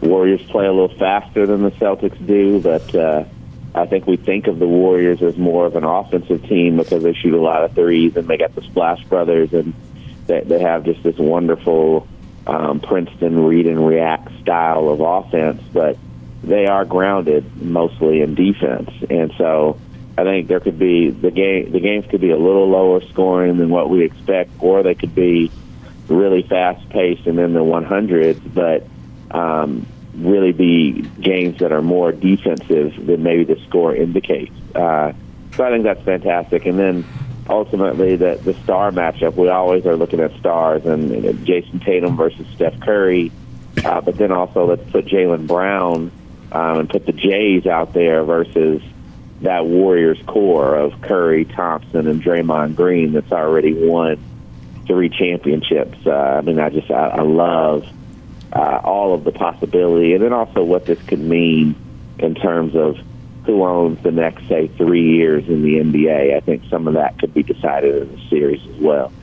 And, and, Jerry, I know that probably in the league we talk legacies too often with guys, but but this postseason run kind of feels like a, a, potential moment in the legacy of, of Steph Curry, and we've certainly seen a, a lot of talk about him. Do, do, you feel like this is an important series uh, for Steph's legacy in, in any way, or, or, is there still time for more more damage to be done uh, as far as them winning more in the future? Just just does this seem does this feel like a legacy moment for him? It's absolutely a legacy moment for him. I mean, he's 34 years old. Uh, so you, you can't guarantee that you're going to be back. And he's, he's 34. Uh, uh, Draymond and Clay are, are both 32.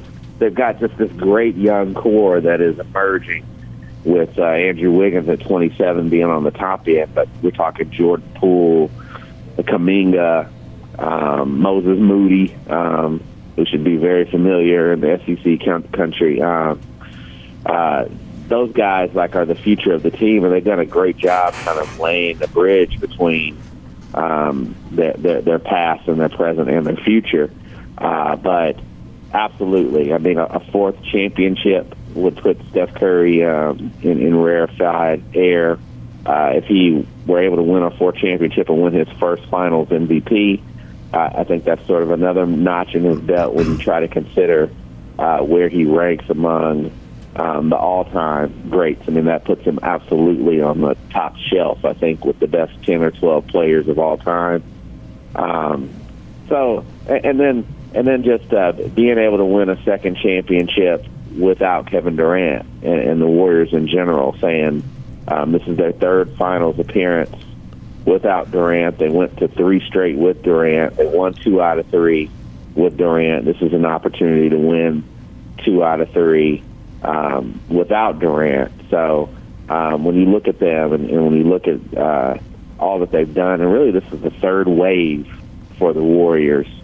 Um, that they're one of the more interesting all-time great teams if they're able to get this done um, and, and have this kind of continuity um, in a time where everything is fleeting in the NBA because stars want to go uh, elsewhere and they kind of look at their careers not in terms of what I can do with one franchise, but in terms of like multiple chapters in their career, and they want to be in multiple places uh, to be able to have a core that stayed together that long, and for Steph to be a defining player, uh, that's pretty remarkable. I mean, to think that he's sitting here and he could win four championships in an era that is considered the LeBron James era of the NBA, and it really kind of came out of nowhere because of uh, his ankle injuries and because I mean, he's six foot three. He's not six eight. He doesn't like jump out of the gym. He's not physically uh, imposing in the way that the other dominant stars of this era are. And, and, Jerry, when when you're looking at this matchup as a whole, uh, you talk about the kind of regeneration of the Warriors that they've had kind of three different waves here. But the one thing that's been constant throughout time is that Boston's the only team in the league with a winning record in the regular season uh, against these Warriors. Why do you think that is, and, and can they kind of translate that into this series?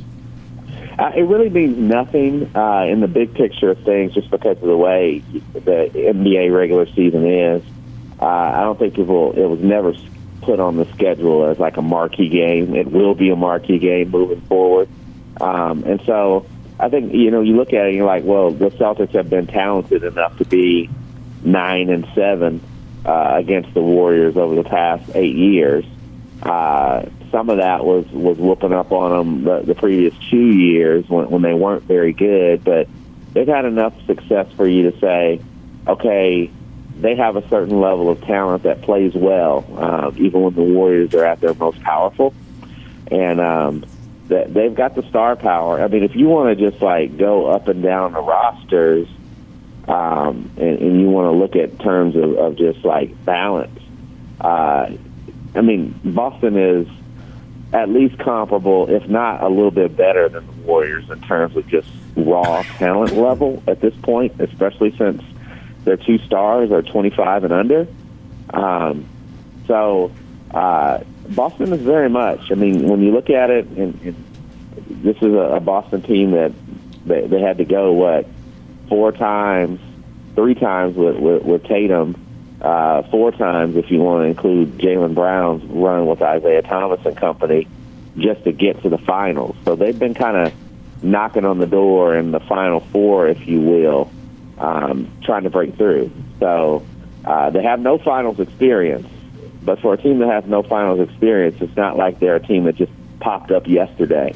They've been through some wars, and I think it's going to be a really interesting series. I mean, I, I I think a lot of people just, if you looked at like the Eastern Conference Finals, going seven games, and the Western Conference Finals, going five, I think you look at it as the Warriors are this overwhelming favorite. I don't look at it that way. I mean, I think it's as close to a toss up as it gets. I think the Warriors are going to win the series, but I think there's a lot of pathways that you could look at it if they're healthy and say that Boston, um, they got some significant advantages, and um, if they can play to that, there's a chance they could win it. Jerry, we've seen uh, the Celtics have seven road wins before the finals, tied for the most road Yeah. wins in playoff history before getting to the finals. Uh, obviously, they have to win one uh, in Golden State to, to win the finals uh, championship. Do you see that uh, continue to be a trend and a, a success for them in these finals, or does or do things kind of stop here if with their magical road wins? That's one of the most fascinating things, right? Like Boston has been terrific on the road. Golden State has that long stretch of 25, 26 straight series um, that they've at least won one road game. So I don't think either of these teams are going to be rattled. Uh, Golden State has not lost a home playoff game yet, um, and it's the first time we've been able to see their, their three-year-old arena, Chase Center, and how it plays in the postseason. Um, it's going to be a lot more difficult for Boston to get one, especially one of these first two, but it's an absolute must. And I think like the hardest game for Boston coming off that series, even though they got a, a break, um, is going to be getting game one because I think that the Warriors are going to come out with, with an energy level that might be tough to match. Um, but I really think game two becomes a real significant moment in that series. Boston has not lost consecutive playoff games all year, uh, all postseason. And um, if the Warriors could get them in an 0-2 hole, uh, that's something that Boston hasn't faced. Um, uh, but you know, I mean, I'm doing all this analysis, and Boston might come out and like lead by 20 in Game One, and it's kind of a moot point. They get the Warriors in a hole, but uh, the bottom line is, um, I would not be surprised if this is another series similar to Boston and Miami, in which the road team has a lot of success, and it's going to be a little bit impossible to predict what's going to happen just based on which team is playing at home. And, and talking some injuries with you here, and yeah, we've talked about, or uh, obviously Boston's big injury, been Robert Williams here for uh, the last series or two, and uh, having moments where he's been incredibly effective, but then not being on the court. Some Marcus Smart's been on and off the court, and then for Golden State, uh, you, you got Otto Porter Jr., Gary Payton II, and Andre Iguodala, who uh, have all been banged up at times and are banged up currently. What's the status of some of these players, and uh, who do you think is the most important player from the Golden State point of view of being able to get back for this series? Uh, for Golden State, it's Otto Porter Jr. I mean, when you look at the the Celtics and their their size, and some of the lineups that they put out there, the Warriors need Otto. You know, six eight, six nine. You can float him. He mostly plays the four now for them. Sometimes in small ball lineups, you can put him on the on the floor as a as a shooting um, five.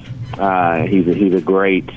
Uh, I think where the Warriors really like kick everybody's butt is um, that, that they get like great ball movement and great playmaking um, from areas that other teams just don't get it. And and with Otto, it's not just his ability to make three point shots; it's his ability when you pass him the ball to be able to make the right decision and to be able to set other guys up. He was just made for their offense, and that was a great pickup. So they they they're not going to win that series if Otto Porter doesn't play the majority of the game. They've shown, yeah, as smart as he is, they've shown uh, that they can survive without Andre Iguodala. He's barely played this postseason because of injuries. Um, I think we will see Gary Payton II at some point, uh, and uh, his defensive energy may mean a lot, especially if you're going to get into some mud mud wrestling matches uh, with with the Celtics. They can really muck up a game because of how they play on the defensive end. For Boston, Boston, uh, Marcus Smart is just going to tough it out, and, and um, one they cannot play a game without Marcus Smart in this series. They need him to be able to play in every game, and we'll see if he's healthy enough to do that. Robert Williams is a real difference maker because he is the best rim protector in the series.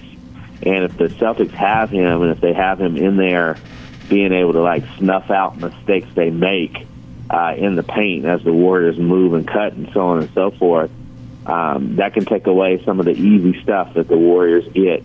Uh, just because defenses panic against them. Steph runs one way, and everybody kind of like gravitates towards him, and then all of a sudden uh, they're getting opportunities in the paint that are just absolutely ridiculous. You need an eraser, and they really haven't played a team uh, so far in the postseason that has an eraser um, with the kind of defensive awareness that Robert Williams has. But as you guys know, um, having watched it, man, it was hard to just see Robert Williams get up off the bench um, at, the, to cheer on his teammates when he wasn't in the game uh, against Miami, and you just wonder how much gas does he have in the tank. You're just, I mean, that that knee, he is laboring like when when you see him go from the paint up to set a screen. It's like, is he going to get there? Do we need to give him some kind of assistance? Uh, he's in a really bad way. Uh, it's amazing that he's been able to play as much as he can play, and now you're asking him to play even more against a team that is really going to push the ball against Boston. Um, and uh, I just don't know. I just don't know if that knee is going to hold up, and it's unfortunate because he he is a terrific defensive player. Jerry Brewer is joining us here on the program. He's with the Washington Post. We're talking about the NBA Finals that will get started tomorrow between the Boston Celtics and the Golden State Warriors. Jerry, within the last decade alone, you could say David Blatt, Ty Lue, Steve Kerr, Nick Nurse, and now Ime Udoka, all of those coaches make the NBA Finals in their first season. David Blatt, the only one to not win the title in his first year. We can go back to 1982 and a name like Pat Riley, guys who have been able to win a championship in their first season as a head coach. But within this last decade, why do you think we've seen such a big rise in this? And, and what does it say about Udoka specifically that he was able to take Boston to the title in year one? Yeah, um, Ime Udoka reminds me a lot of Nick Nurse and of Ty Lue in that he he has a way of, of really being able to relate to the players, and he's incredibly creative. He'll try a lot of different things um, that can confuse other teams. I think what you're seeing with these new coaches and the success that they're having is just that uh, basketball is in a place where you need new ideas, and you also need a level of communicator to be able to relate to these guys. You know, you see the, you know, pretty soon it's going to be really standard for max level players in the NBA to make fifty million dollars a year, and um, it's just it's a little bit different on how to motivate them. And I think sometimes we get a little old school in the way we think about it, and we think guys just want to do what what they want to do. They make too much money, you can't get through to them. But when you look around, they like to be coached, and you see some of the stuff that they do in the off season with personal trainers and private basketball coaches and so on and so forth. They're putting in the work, but they need a guy who can reach them, who can challenge them, uh, who doesn't just come at them with old philosophies and say, this is the way we do it because this is the way I've always done it. They need someone to get down on their level. This generation absolutely needs you to be able to answer the question why. You can't have an ego about why, um, and you have to be you have to be personable, but also fair in the way that you're dealing with the team. So, um, one thing that's fascinating about uh, Ime is he coaches the hell out of everybody on that team, from Jayson Tatum, Jaylen Brown, on down to the 15th man on the roster. He'll call anybody out. Uh, he doesn't do it every day. He doesn't wear on them like that. He picks and chooses his moments, but he's going to hold you accountable uh, at all times. He, he's got a. Um, uh, there was some boxer. He showed this video of this boxer um, who who like says like, you know, I'm I'm a like like I'm a can I'm a can do guy or something because everybody can get it, you know. Um, and that's kind of his mentality. Like everybody um, is going to hear my mouth, and I'm going to be fair, and I'm also going to be such a great communicator that you're going to want to be coached my way. And uh, um, and when I'm wrong, I will I will like get on myself, and I'll be honest with you about how I screwed something up. And I think players just have been able to relate to to those coaching styles, and all those guys are really different. Nick Nurse is extremely different from Ty Lue. Ty Lue extremely different from Ime. Ime extremely different from Steve Kerr. But the one through line there is they've just been incredibly successful.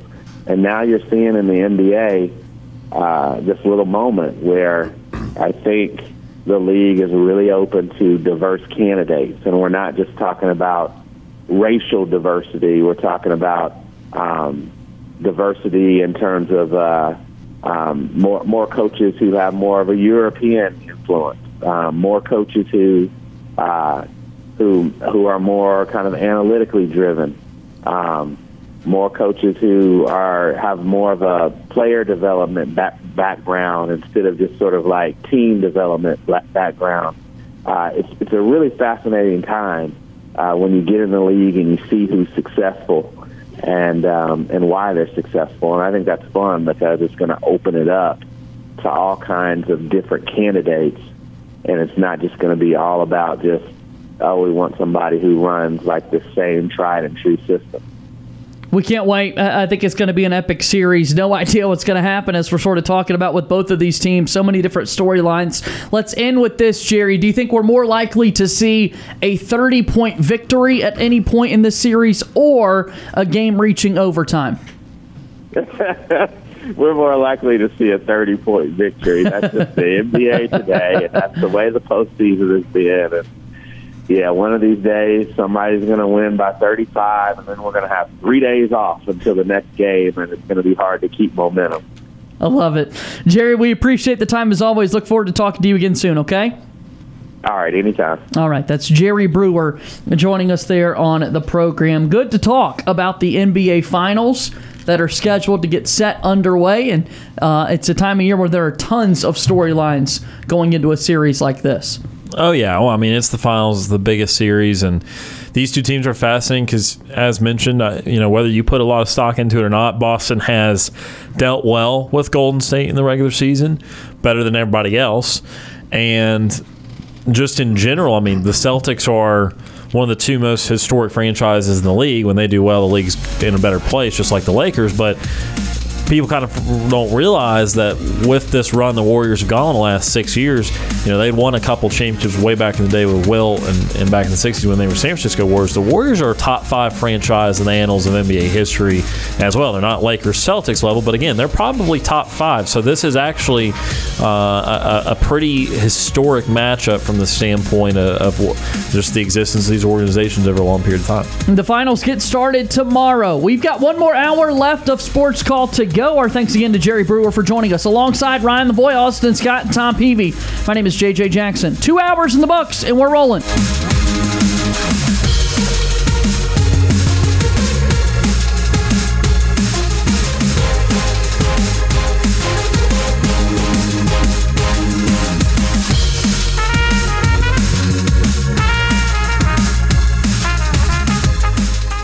Two hours of sports call are finished. Don't touch that radio dial. We've got one more hour to go.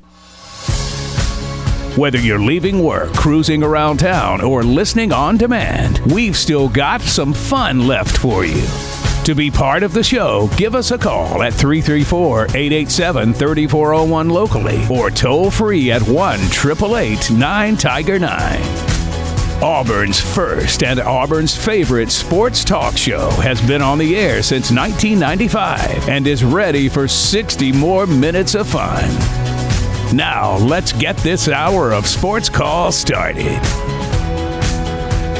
Third and final hour of Sports Call getting started right now on Tiger 95.9 FM and on the Tiger Communications app. JJ Jackson with Tom Peavy, Austin Scott, and Ryan Lavoy. We've got to get to birthdays in sports in a moment. More likely to happen, still to come as well. We've got a nightly TV guide brought to you by our friends at White Claw and more in this final hour of the show. Let's take your phone calls 334 887 3401. And joining us now on the program today is Matt from Tallahassee. Matt has called into the program. Hello, Matt. What's up, DJ? Hey, buddy. Hello. Hey, Brent. Hey, Austin. Hey, Matt, how are you? Uh, what's up, guys? Hey, I got a, I got a question for uh, like uh, Tom. You you can't answer this question right now. Okay. For JJ, Brent, and Austin. Okay, Brent's not with us. It's so Austin and I will handle this.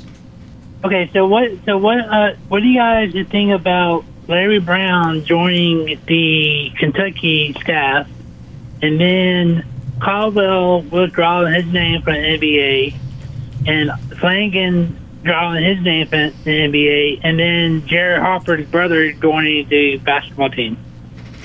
It's a lot of stories for us to talk about Yeah, there. let's go one by let, us one. talk about Dylan Cardwell Glad I don't coming have to back answer for another these. season. um, and uh, I think it's a big move for Cardwell to come back, a big center on the interior for the Tigers. And then uh, Austin quickly here. We saw Jared Harper's brother Jalen play one season at Florida Gulf Coast, one season of junior college basketball, and now he's going to be on the Auburn team. I think that's an amazing story. Yeah, I think it's great, especially with the, the connections of Bruce Pearl and Bruce Pearl looking out for his guys. And uh, yeah, I, I don't think it's out of the question that J- Jalen Harper, I believe is his Yes. name, uh, could could help and be a big one of those uh, walk on first walk on minutes off the bench like Bruce Pearl's been known to play in recent years. So I think yeah, I think it's fantastic.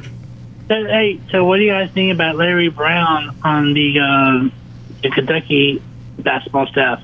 Yeah, not quite Larry Brown, but it is KT Turner, uh, who has worked with Larry Brown in the past. And he, Larry Brown and John Calipari are both friends. But yeah, it seems like a good pickup for John Calipari They- to fill out his assistant spot. Here's a, que- here's a question for Tom. Tom, this question for you. All right. Okay. Who do you think is better if Harper played his brother? Who do you think would be better? I, I mean, I'd have to go with Jared. I, I haven't seen the younger brother, but uh, Jared, I mean, I'd imagine the, the way he's playing in pro ball right now, I'd have to think Jared would be better. So Austin and JJ, what do you guys think? Same I, thing? I, I agree. As an older brother myself, I'm always going to That's- side with the older right. brother. That's right. Hey, so uh, so um, Austin, you haven't heard my chair before, have you? He has multiple times. Hey, so like uh, we're um, so um, JJ, you guys send me an email where you guys play softball at because um, I don't know if I told you. I, I got some good news for you guys. Someone Sunday is coming to our house, that's entering in our house and maybe buying it. So when we come, That's exciting. yeah. So when you come to Auburn, but, but what I'm saying is, JJ, if you can email me where you guys have softball games, so I can probably play with you guys, so I can show Austin how I can outpit and how hit Tom. Yeah, we'll have to find a way if uh, we could set that up to make it happen. I think that'd be a whole lot of fun. and also, also, Austin, I've asked JJ if I can be on the show. And JJ, tell tell Austin who cannot be on the show if I'm on the show. Uh, well, we don't have that rule. I mean, if uh, anybody is welcome to be on the show, do are you are you wanting me to say Sean? No. Who do you I want me to say? War down, Steve. No, Steve is always welcome, buddy. We don't we don't take anybody off the show. Well, if I'm on the show, he, you guys can talk to him, but I want to answer any questions from him. Okay, well that's not very polite, but uh, we'll, we'll s- I might, I might answer a couple. But you should you should. All right, buddy. Let's do the cheer, and we got to get out of here. Okay, hey, hey, hey, hey, are you guys, are you guys ready? Very ready. We're ready. We're ready. Yep. Okay, Oh, absolutely. uh, Four, three, two, one.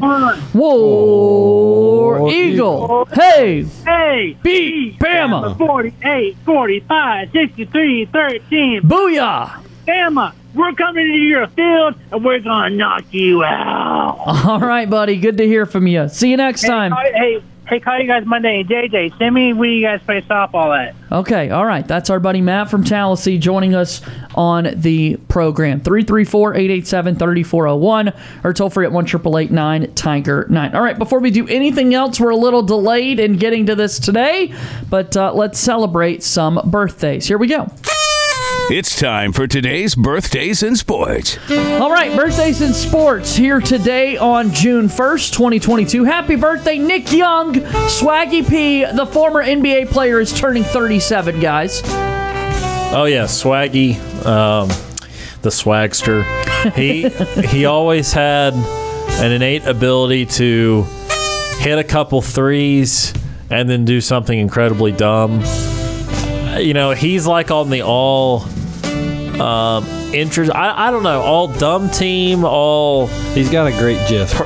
yeah, interest. Interest. I, I don't know what team to put him on, but right, right up there with A lot Dion. Waiters and J.R. Smith in terms of unbelievably dumb moments. Yeah. with a few he was on threes Shaqtin' a Fool in. quite Yeah. a bit, and uh, a 2018 NBA champion with the Golden State Warriors. Played college basketball at USC. Happy birthday to Nick Young. Santana Moss is celebrating his birthday today. Former wide receiver and return specialist for the New York Jets and Redskins. 16th overall pick in the 01 NFL Draft. 2005 Pro Bowler. While at Miami, he was a Big East Offensive Player of the Year, an All American, and more. Santana Moss turning 43. I remember watching him playing for the Redskins growing up and uh, wore that number 89 jersey. Had many uh, Santana Moss and Steve Smith conversations, both rocking the 89 at wide receiver. He was a good player, though, and he's turning 43 years old today. Larry Centers is turning 54, the former NFL fullback, selected in the fifth round of the 1990 NFL draft by the Phoenix Cardinals, who are now the Arizona Cardinals, out of Stephen F. Austin State, a Super Bowl 38 champion with the Patriots, 1996 first team All Pro, three time Pro Bowler, also played for the Redskins and Buffalo Bills. Larry Centers turns 54. Happy birthday to Tony Bennett, who's turning 53, the current head basketball coach for the University of Virginia, 2019 NCAA tournament champion, five time ACC regular season champion, two time ACC tournament champion, four time ACC coach of the year, two time Naismith College basketball college coach of the year. He played college basketball at Washington State, and as a player, he holds the NCAA record for career three point field goal percentage at 49.7%. Pretty good shooter for Mr. Tony Bennett. Good stuff. He's turning 53 years old. Anthony Tolliver is turning 37, 13 year NBA career, 6.1 points per game, 37.3% three point shooter. The Creighton Blue Jay, former Charlotte Bobcat. I remember going to Bobcats games, and uh, Big Pat, our public address announcer, would get really excited over Anthony Tolliver three pointers. Uh, which was a fun memory for me. When you go to Bobcats games, you got to pick. Something. You got to find something to get excited about. You're right. When you said he averaged six points a game, it reminded me of something Charles Barkley talked about when he was talking about LaVar Ball Uh-huh. and the fact that LaVar Ball averaged like three points a game or four points a game in his entire basketball career. And Charles was like, "Man, you you make a couple shots and hit a free throw, and and you go up like half a point on your average for that." Uh, and for Anthony Tolliver scoring six points, it's like if the if the guy hits two shots from 23 feet, he has got his average right there. The, it uh, can happen in 40 seconds. I'll go for it. Big Pat would say AT&T for three, and that's what he would say with Tolliver. Well, he was proud of what he said there. Yeah, Time Yeah, Warner yeah, Cable that's- Arena. That was when it was Time Warner Cable Arena. He was pushing for the sponsorship at AT&T. Uh, and then finally, one more basketball birthday for you. Smush Parker, turning 41 years old, a six year NBA career. So, not as long as Tolliver. He's a Fordham Ram. He played for the Pistons, Lakers, Suns, and Heat. 274 career games in the association, nine points per game over a six year NBA career, and three assists per contest. The- Smush Parker. late, late 2000s, man, mid to late 2000s. He was he was on one of the Laker Kobe teams that was. I don't know if that was the team. Prob- in hindsight, it was probably the team that Kobe averaged like 34 a game for, but they only won like 42 games. Probably that team. before Smush they got Parker really played good. three seasons for the Lakers from 05 to 07. Yeah, that's that's right. How do you that think sounds he right. got that nickname? Smush? Yeah, That's a good question. I don't know. that'd be fantastic. I don't know how you come up with that nickname, but that's cool. Nick Young is 37. Anthony Tolliver is 37. Santana Moss is 43. Larry Centers 54. Tony Bennett 53. And Smush Parker is 41 years old. That is our birthdays in sports here today on June 1st, 2022. Let's take a commercial break. Our show continues right after this on Tiger 95.9.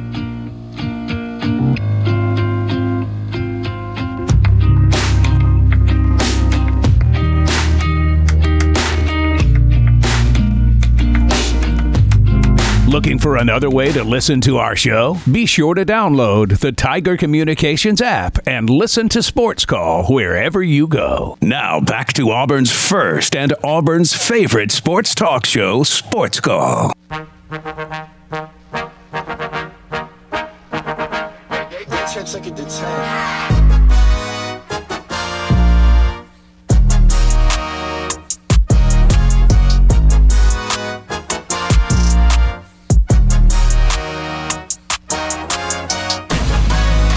It's a Wednesday edition of Sports Call on Tiger 95.9 FM. I'm JJ Jackson, the host of the show, alongside Ryan Lavoie, Austin Scott, and Tom Peavy on this fine Wednesday. If you're listening to us on the Sports Call podcast, thank you for supporting us. We would love for you to leave us a five star rating and review, particularly on that Apple Podcast platform. Type out a review. We give five star Friday shout outs here on Fridays. You can listen to our interviews separately on the Sports Call podcast feed. So we chatted with Andy Burcham today. We also spoke with Jerry Brewer of the Washington Post. You'll be able to listen to both of those conversations alone in our podcast feed. Follow us on Facebook, Twitter, and Instagram at Sports Call AU. The month of June is here. SEC Media Days right around the corner, and it is our full plan once again to broadcast live from SEC Media Days. And for the second time ever, it'll be taking place in Atlanta, Georgia. So we're excited to make the trip back up there to the ATL. Oh, it's June 1st. That means I got to go fill out my monthly predictions for June. Let me check my email and see if they're there. No, that, have you posted them Oh, yet? oh, JJ hasn't sent them. No. Never mind. Sorry. Dropping the ball. That's what I'm working That on right now. that There'll be was some hate, man. and I've already been there's been hate on my pitching ability Uh huh. and Team- Inability. the team's pitching ability. I didn't single out. I, I didn't necessarily yeah say RJ did a great I- job. as, as, as- to take a No quote one a from the drama job. in the last week as he leaves the studio. Well, the, the, the, I should not have called out any individuals. The, the, the, the thing in the thing in slow pitches is just don't walk batters. That That's really all you gotta yeah, do. If, if you give up home runs, then I mean that's because you've got maulers up there that are hitting the ball. So I mean you're not trying to strike Yeah. out anybody. You're just trying to not walk them. You want to put the ball to where they can put it in play. We just want you to give many up. people like, and that's I, at no point have I denied any of this? Right. Can that be like I'm, I'm not denying it. And then also, I would like it to be known we had a heart to heart. We had a practice last year where other people were going to attempt to pitch, and I think from that moment on, I really dialed in. And towards the latter half of the season, I was not walking as many batters. Yeah. Because I understood how much pressure was being placed on me. And well, I'm the one here getting mad at you too. And and did I was I eligible Yeah, how to many play a you game play next last year? year? Yeah. Oh, last year. That's exactly. I was on the IR the whole year. But I'm I'm not a trash talker. This is a new You're season. not. It's a new season, and I'm turning over a new leaf. In my life, I have been known as a trash talker, From but now that- on, I am yeah. not going to be that player this year. All right. You see, I was willing to pitch, but we kind of needed me in the field. We needed Ryan in the center. So So, do you want to pitch this year? if that's whatever's best for the team. Okay. If I'm not going to make much of a difference pitching, then it's probably not a great idea. I But- truly don't think you will. Okay. I truly don't think you will. I don't know that there's going to be someone else out there that makes that great of a difference. Ryan was so good in the outfield. so too. good in the outfield. So, and I know I appreciate you be, being willing to pitch. I just don't know that it's going to make that big of a difference. All right. Okay. Would you like to pitch? Eh. See, when he says that, he does want to pitch. So I will let you pitch.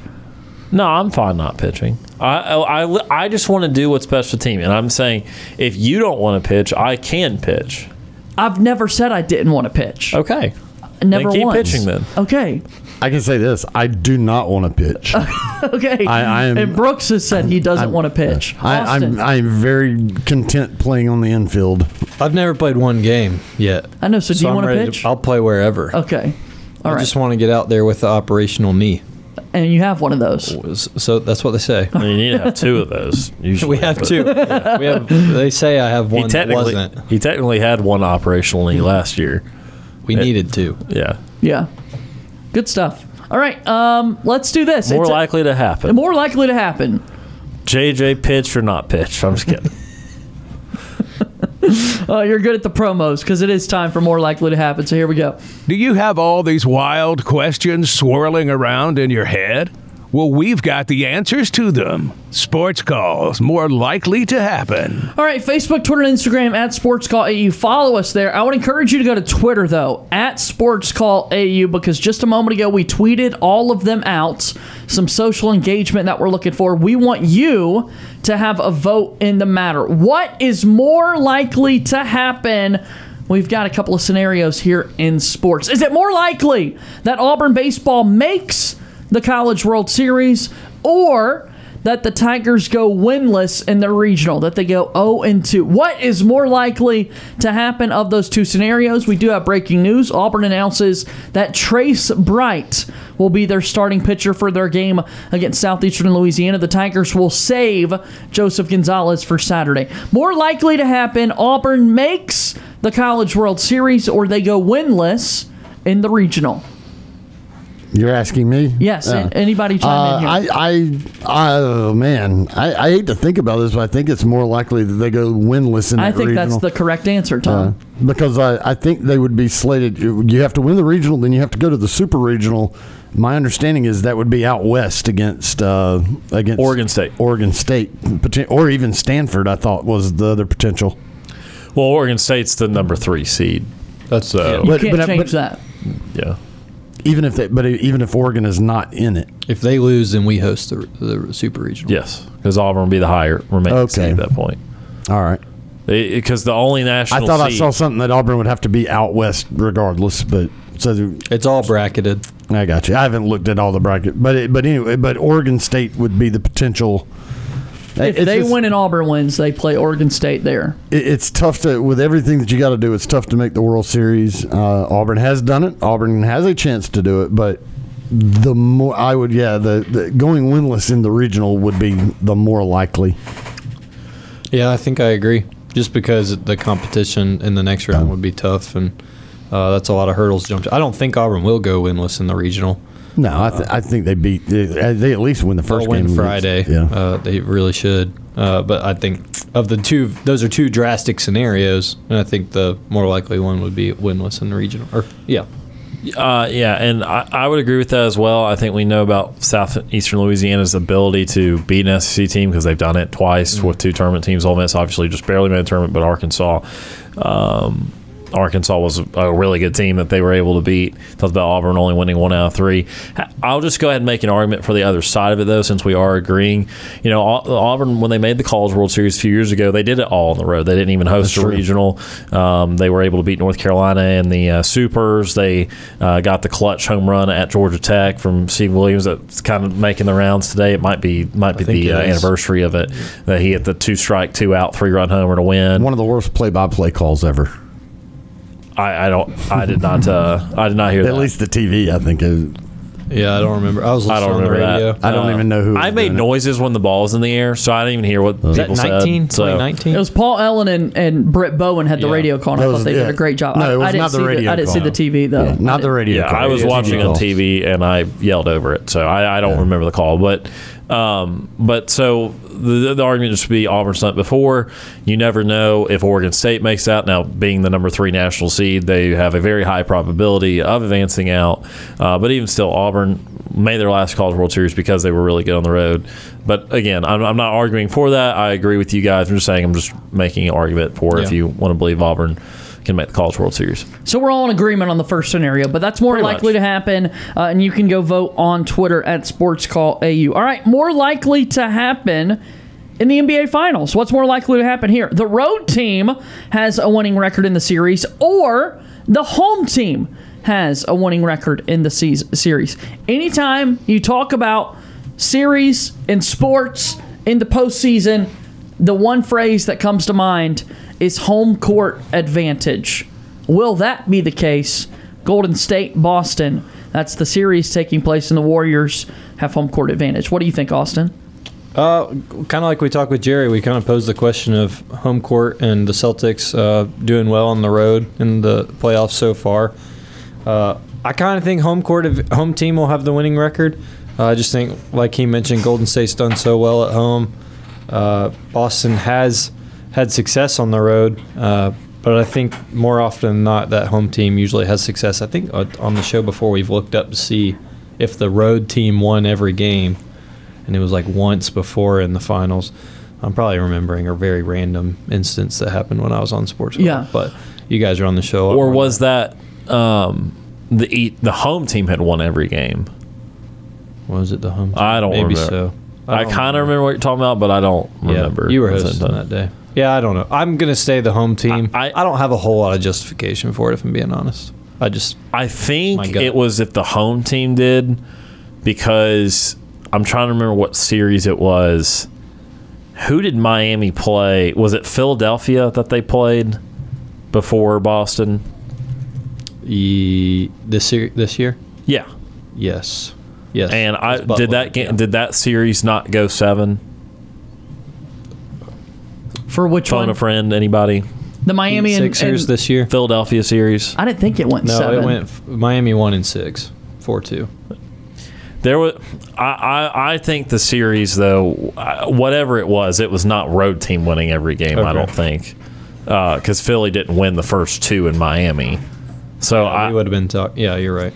I, I don't, I don't know. Any, anyway, Anyway. uh, um, th- this postseason ha, or, or this these two teams have been really good at particularly winning on the road because if you look at it, Boston is seven and two on the road. And of course, Golden State has the NBA all time streak going of winning a road game in 25 straight playoff series. And so the reason this is tough is because Golden State has this great home court that they're 9 and 0 on this postseason and historically have been really good at home in the playoffs. But Boston 7 and 2. In fact, Boston's been better on the road than they've been at home. And Golden State, again, over the last 25 series has won a, a road game at least once, so they're almost a lock to win a road game. So I'm going to go extra quirky. I'm going to say road team wins more. Um, I, I kind of, you know, I here's the thing. It, it doesn't really line up with my series prediction because I'm kind of thinking they're both going to split the first four. So one and one, one and one. So you're really two and two, and then I think the home team wins game five and six. So I like it doesn't line up with this particular prediction, so I guess I'm hedging my bets. But it just feels like a series where no home team is going to have a blisteringly high advantage. More likely to happen here. We continue moving forward with some of the topics that we've got. The NBA Finals start tomorrow between the Boston Celtics. Let's keep the NBA conversation going. We asked this one of Jerry Brewer Is it more likely we see an overtime game in the finals or that there's a 30 point blowout? Eh, See, and that one's tough. Uh, We asked tough questions. Ryan Yeah. came up with these. He did a great job. I'm gonna I'm gonna be the contrary. Jerry Brewer said 30 point blowout was more Right. likely to happen. And we have seen a lot of those. It's the championship series. I want to see. gra- Maybe I just want to speak this into existence, but I hope it's more likely that we see an overtime game as opposed to a blowout. Yeah, I, you know the thing is, I, I don't think the Boston Celtics will have a thirty point blowout over Golden State, but I could see Golden State having a thirty point blowout. Yeah, win. they're making their shots. Yeah, if they're making their shots, then they can light the scoreboard up. So I could see them doing it, but I I feel like there's a better chance of an overtime game in there. I mean, a thirty point blowouts. That I mean, that's a that's huge. Yeah. Yeah, it could happen. I think the Warriors have that in them to do that, but I, I think an overtime game is a lot more likely. Austin? I'm, I'm with Tom because of what he mentioned about it being 30 specifically. I think you could see some 20, 25, but 30 is a big number. Uh, and I just don't, I'm Huge not sure it'll get there.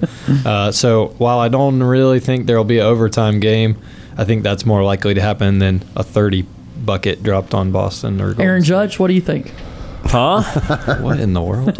I have no idea where that came from. I was looking back at it, and it was not seven, but the home team in the Miami Philadelphia series won the first five. Five. Okay. So that's where I was kind of going with that. I think at the time, but that day we were looking at uh, we were looking up to see if it would continue on into into Game Seven. But um, so Golden State in the Memphis series, they had a game where they won by thirty, and they had a game where they lost by thirty nine. Um, and this playoffs has been kind of known for that in the Eastern Conference Finals. With what happened with with the Boston series in Miami, I don't think any of them were thirty but there was a couple that were dangerously close. Boston inexplicably won by 25 on Miami's home court in Game Two. The Celtics won by 20 in uh, in Game Four in Boston, and, and there was just some in general uncompetitive moments about that. Also, Boston won Game Seven against Milwaukee by 28. So, I think Austin's right in that 25 would feel safer. I don't know what it is. It's just like 30 is a whole qu- quarter's worth of points, but in today's NBA, 25 is not necessarily. Um, I think there's going to be overtime because I I don't think there will be any blowouts, and and, and maybe maybe that's just me. Maybe that's just because in general I'm just a nervous person about the series, but. I don't believe that there's going to be any crazy blowouts. Now, someone might win by 13, and people need to understand 13 does not make it a blowout. If it's a six or seven point game with four or five minutes left, that is not a blowout. I don't care if it finishes 13 or 14 or not. Um, but I think these games will be really competitive, and I kind of that's the that's something we haven't seen much this postseason is an overtime, and um, I, I think we're going to get one. I think we're going to get overtime. Let's move on. It's our more likely to happen here on Sports Call. Again, you can vote on Twitter at Sports Call AU. We're getting votes in right now on the matter we just discussed. The one here about what's more likely to happen an NBA Finals game going to overtime or seeing a 30 point blowout. Right now, everyone on Twitter has voted uh, that a game goes overtime is more likely to happen. 100% of the votes in so far there. All right. The U.S. Open will get started on Thursday, June 16th in Brookline, Massachusetts at the country club there.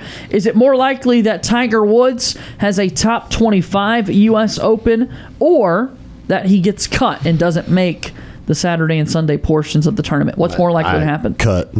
I, I, I mean, just uh, with the way his leg was giving him so much troubles, uh, that's not just going to miraculously heal. And so I, I think he, I appreciate him pushing himself to get out there and do it. I think he may be going a little bit too fast with it.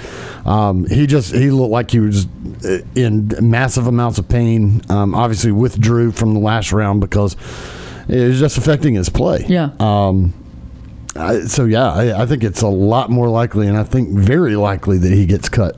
Ryan, Tiger Woods more likely that he has a top 25 U.S. Open finish or that he's cut from the event. Um, I was trying to look something up here real quick. To Austin, would you confirm like to go? Yeah, I'm going to echo Tom. Just watching him last week, uh, he didn't look right at all, and I, I think it's admirable him trying to play out there and knowing that people want to see him do well and Yeah. everything like that. But he just doesn't look right, um, and so yeah, The fan in me wants to see the top Sure. 25 finish. But, I mean, the man is literally using his clubs as a cane to walk down the fairway, uh, and that's not good. Uh, I mean, man. Yeah. I, I want him to be successful. I want him back to prime Tiger, which we'll never see prime Tiger because he is now up in age and with all the injuries. But man, I, it, it's it, it, it pains me to see him in pain walking down the fairway like that. I'm going to go finish in the top 25. Boo. Uh, he has made both cuts. That's what of I major want. championships. Um, and I realized that it kind of fell apart over the weekend. Um, but the, when he is, when the injury is not over the top disturbing him, he's played in the top 25. Um, he was competing in the Masters through two days and then had a tough weekend because the legs started to get to him. And he made the cut at the PGA. The second round, I believe he shot even or one under in the second round to make sure he made the cut. Um, so when he's able to keep the health in check, obviously it's not going to be 100% in 2022. It's not. But when he when it's not over bothering him, he's played okay. It's the weekends once the fatigue starts to set in that's disturbing him. And my reasoning for him maybe being more likely to finish the top 25 is that we've advanced a few more weeks in time. And people that have had significant injuries would tell you this, I think, as well. When you're dealing with, with all that stuff, what kind of weather is better? Warm, hot, right. or cold. And it's always warm and hot because the muscles start to move a little easier. You flex a little better. When you're cold, you just get very stiff. And I wouldn't expect in the middle of June any place in, in the U.S. to be. I know it's in New York. You said Massachusetts. Massachusetts. So it's still up there. I get it, but I still don't think it, in Massachusetts it's going to be a 50 degree day in the middle of June. And so if you have that warmer weather, I think he stays looser throughout the tournament. And again, I mean, I, I don't think it's incredible. I'm not like saying there's a great certainty that he's going to finish top 25, but he's been able to make the cut so far at these two tournaments. So I think the play is there. It, it's just a question: can he be durable enough to not fall off a cliff on the weekend? I, I the thing is, I don't remember what he shot at the Masters. I know in that PGA Championship. I mean, he was he was on the cut line. I mean, it, it was looking very grim that he was going to make the cut, and he made a couple birdies there late that got him under that cut line. But I mean, there until I think he was on about hole fifteen, maybe, and was not going to make the cut, and and had a couple of birdies to, to get him under that Um, or it was like 13 or 14. It was somewhere around in there. He was on the back nine, and I think he was only at four under, and that was the cut. So he was not going to make it at that point, and then had a couple of birdies that, that got him. eh, Unless I'm unless I have become senile. Uh, I don't recall. I'll be. so, uh, I think he. I pull it back up. He finished the day one under, and again, that was a, another day. I think the cut was like four over. In his first round, he shot four over. So he was three over through two, and the cut was four. Right. He had one birdie on 16 um, to get it by one, but he was by one for the last seven holes. So, I mean, he played par golf then. But the the point remaining, and, and again, I can go back to the Masters. He was in the top 10 or 15 of the Masters through two rounds, uh, or top 20. And then again, the weekend bled away. So, again, when he's able to have a decent health day, he can still put up a top 20 performance absolutely. But it's the question with him would be can he do it for four days? That that I, i've been pleased with his golf overall in the first two days. Uh, because again people that missed the cut at pga there's a lot of people again at the PGA that, that missed the cut. So just making the cut in, in itself uh, w- was better than some of the top golfers in the world. I believe Scheffler, who just won the Masters, I don't think he made the cut at the PGA Championship. He didn't. So again, he can do it. It is just whether the body can hold up for four days. We're looking at it on Twitter right now. The votes online split 50% with Tiger Woods right there. All right, next one. What's more likely to happen to the Braves the rest of the season? Is it more likely that Atlanta finishes under 500 on the year or that they win the NL East? The Braves have won four straight National League Eastern Division titles, and they just won a moment ago. They won six to nothing over the Arizona Diamondbacks, so they salvage a game. But here in 2022, the Braves have still yet to win three consecutive games, and they have yet to lose three consecutive games. If they lost today, that would have changed, but they stopped a two game winning streak. They're now three games under 500. Is it more likely that after 162 games, the Braves have won the NL East or that they're under 500? Because we're asking this question right now. Yes. With a It's- 24 and 27 record. It's more likely of losing record because the Mets, uh, the Mets seem like they're they've got it going on. Ten and a half up. Yeah. So that's going to be, but I mean, there's a lot of baseball left. Now, if we start asking this question around the All Star break, right after the All Star break, or right after the trade deadline, and you see if the Braves get some pieces that may, kind of like last year, where they added some pieces that were just were like phenomenal towards that run that they went on. But since we're asking it right now on June the 1st, I would say it's more likely they have a losing record. But Yeah. things could change drastically. Sadly, I agree. Uh, I think that there's just the offense is struggling a lot with runners in scoring position, and trends don't look good, and they're not healthy. Um, but yeah, like Tom said, as of June 1st, where we sit right now, I mean, they're project as of June 1st, the trend is they're going to have a losing record. So I think that's most likely right now. Uh, and they just they need the Mets to figure out how to lose again because they they're on they're unstoppable right now. Well, it's not me that much fun because I, I also agree. I think um, they're more likely head to under 500. This one, though, I think is a little uh, little dimmer because unlike some of the others, like we think Auburn will win a game in the regional. That we don't necessarily think they'll win the regional, but we don't think they'll go over in that one versus will they make the College World Series or not even win a game. This one though, like I lean towards the Braves definitely could finish under 500. Yeah. Like uh, it's not certainty. They've still got some things that they can improve upon, but um, again, it's another situation where you're a little disjointed. You're, you can't put any streaks together, and this time you don't have Freddie Freeman. Uh, was a great was a great locker room guy and obviously MVP. Uh, you- you're worried about Acuna's health still because he's in and out of the lineup every couple of days, and there's no guarantee Rosario comes back and just lights the world on fire. And when you just say, you know, it, it's it, it's such a trivial thing sometimes because the exact same players that helped the Braves win the World Series last year, decisions had to be made about them. Okay, when the Braves brought in Joc Pederson, it wasn't like this is just going to make them the best team in the history of baseball. When they brought in Jorge Soler, he was hitting under 200 for the Royals. When they brought in Eddie Rosario, he was on the injured list, and all those guys helped them tremendously. Adam Duvall as well helped them win a World Series. They had to make similar decisions on whether to keep those players or let those players go. And so far, they have been wrong on every single decision that they made. Yeah. Adam Duvall's only hitting 190 with like two or three home runs.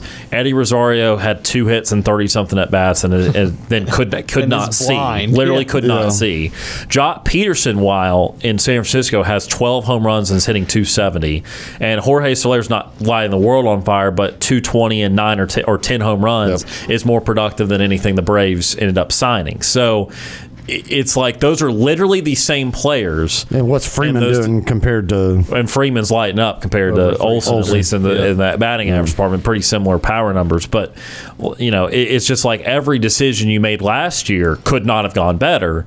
And so far, the decisions they had to make coming into this year can't go much worse. I want to be optimistic. I want to say that it's more likely the Braves win the East than the divi- than finish below 500. Just You're because I, I know I just I'm a I'm I'm a optimistic guy and I like the talent and I want Acuna to stay healthy and all these points have been great. The other thing I was going to say, and uh, uh, player to mention is Dansby Swanson. Like, which Dansby is going to show up? Hey, is it going to be the one that just strikes out all the time, or is it going to be the guy that here lately is not striking out at all? Uh, you know, which which Dansby Swanson's going to show up? So, uh, man, this, yeah, it's All right. disjointed. I, I Last don't one. Like we got about a minute and a half left, so this one's going to be super rapid fire. Uh, but what's more likely to happen, and this is just a total fun one. Tonight, it's the match in Las Vegas on Turner. Is it more likely that the quarterbacks Tom Brady and Aaron Rodgers win the match, or that the quarterbacks Patrick Mahomes and Josh Allen win the match? This is golf, right? This is golf. Yeah. I'm just glad that Brady and Rodgers are on the same team because some psycho out there, if Brady lost, would be like, "See, this is why he's not the goat." You know, he can't even, we can't even hit the ball and put the ball in the hole. You know, and uh, and then they'd be like, "Well, see, Rodgers really is the greatest of all time." And like, you don't know what the word great greatest means, but um, I, I'm going Mahomes and uh, Mahomes and Allen.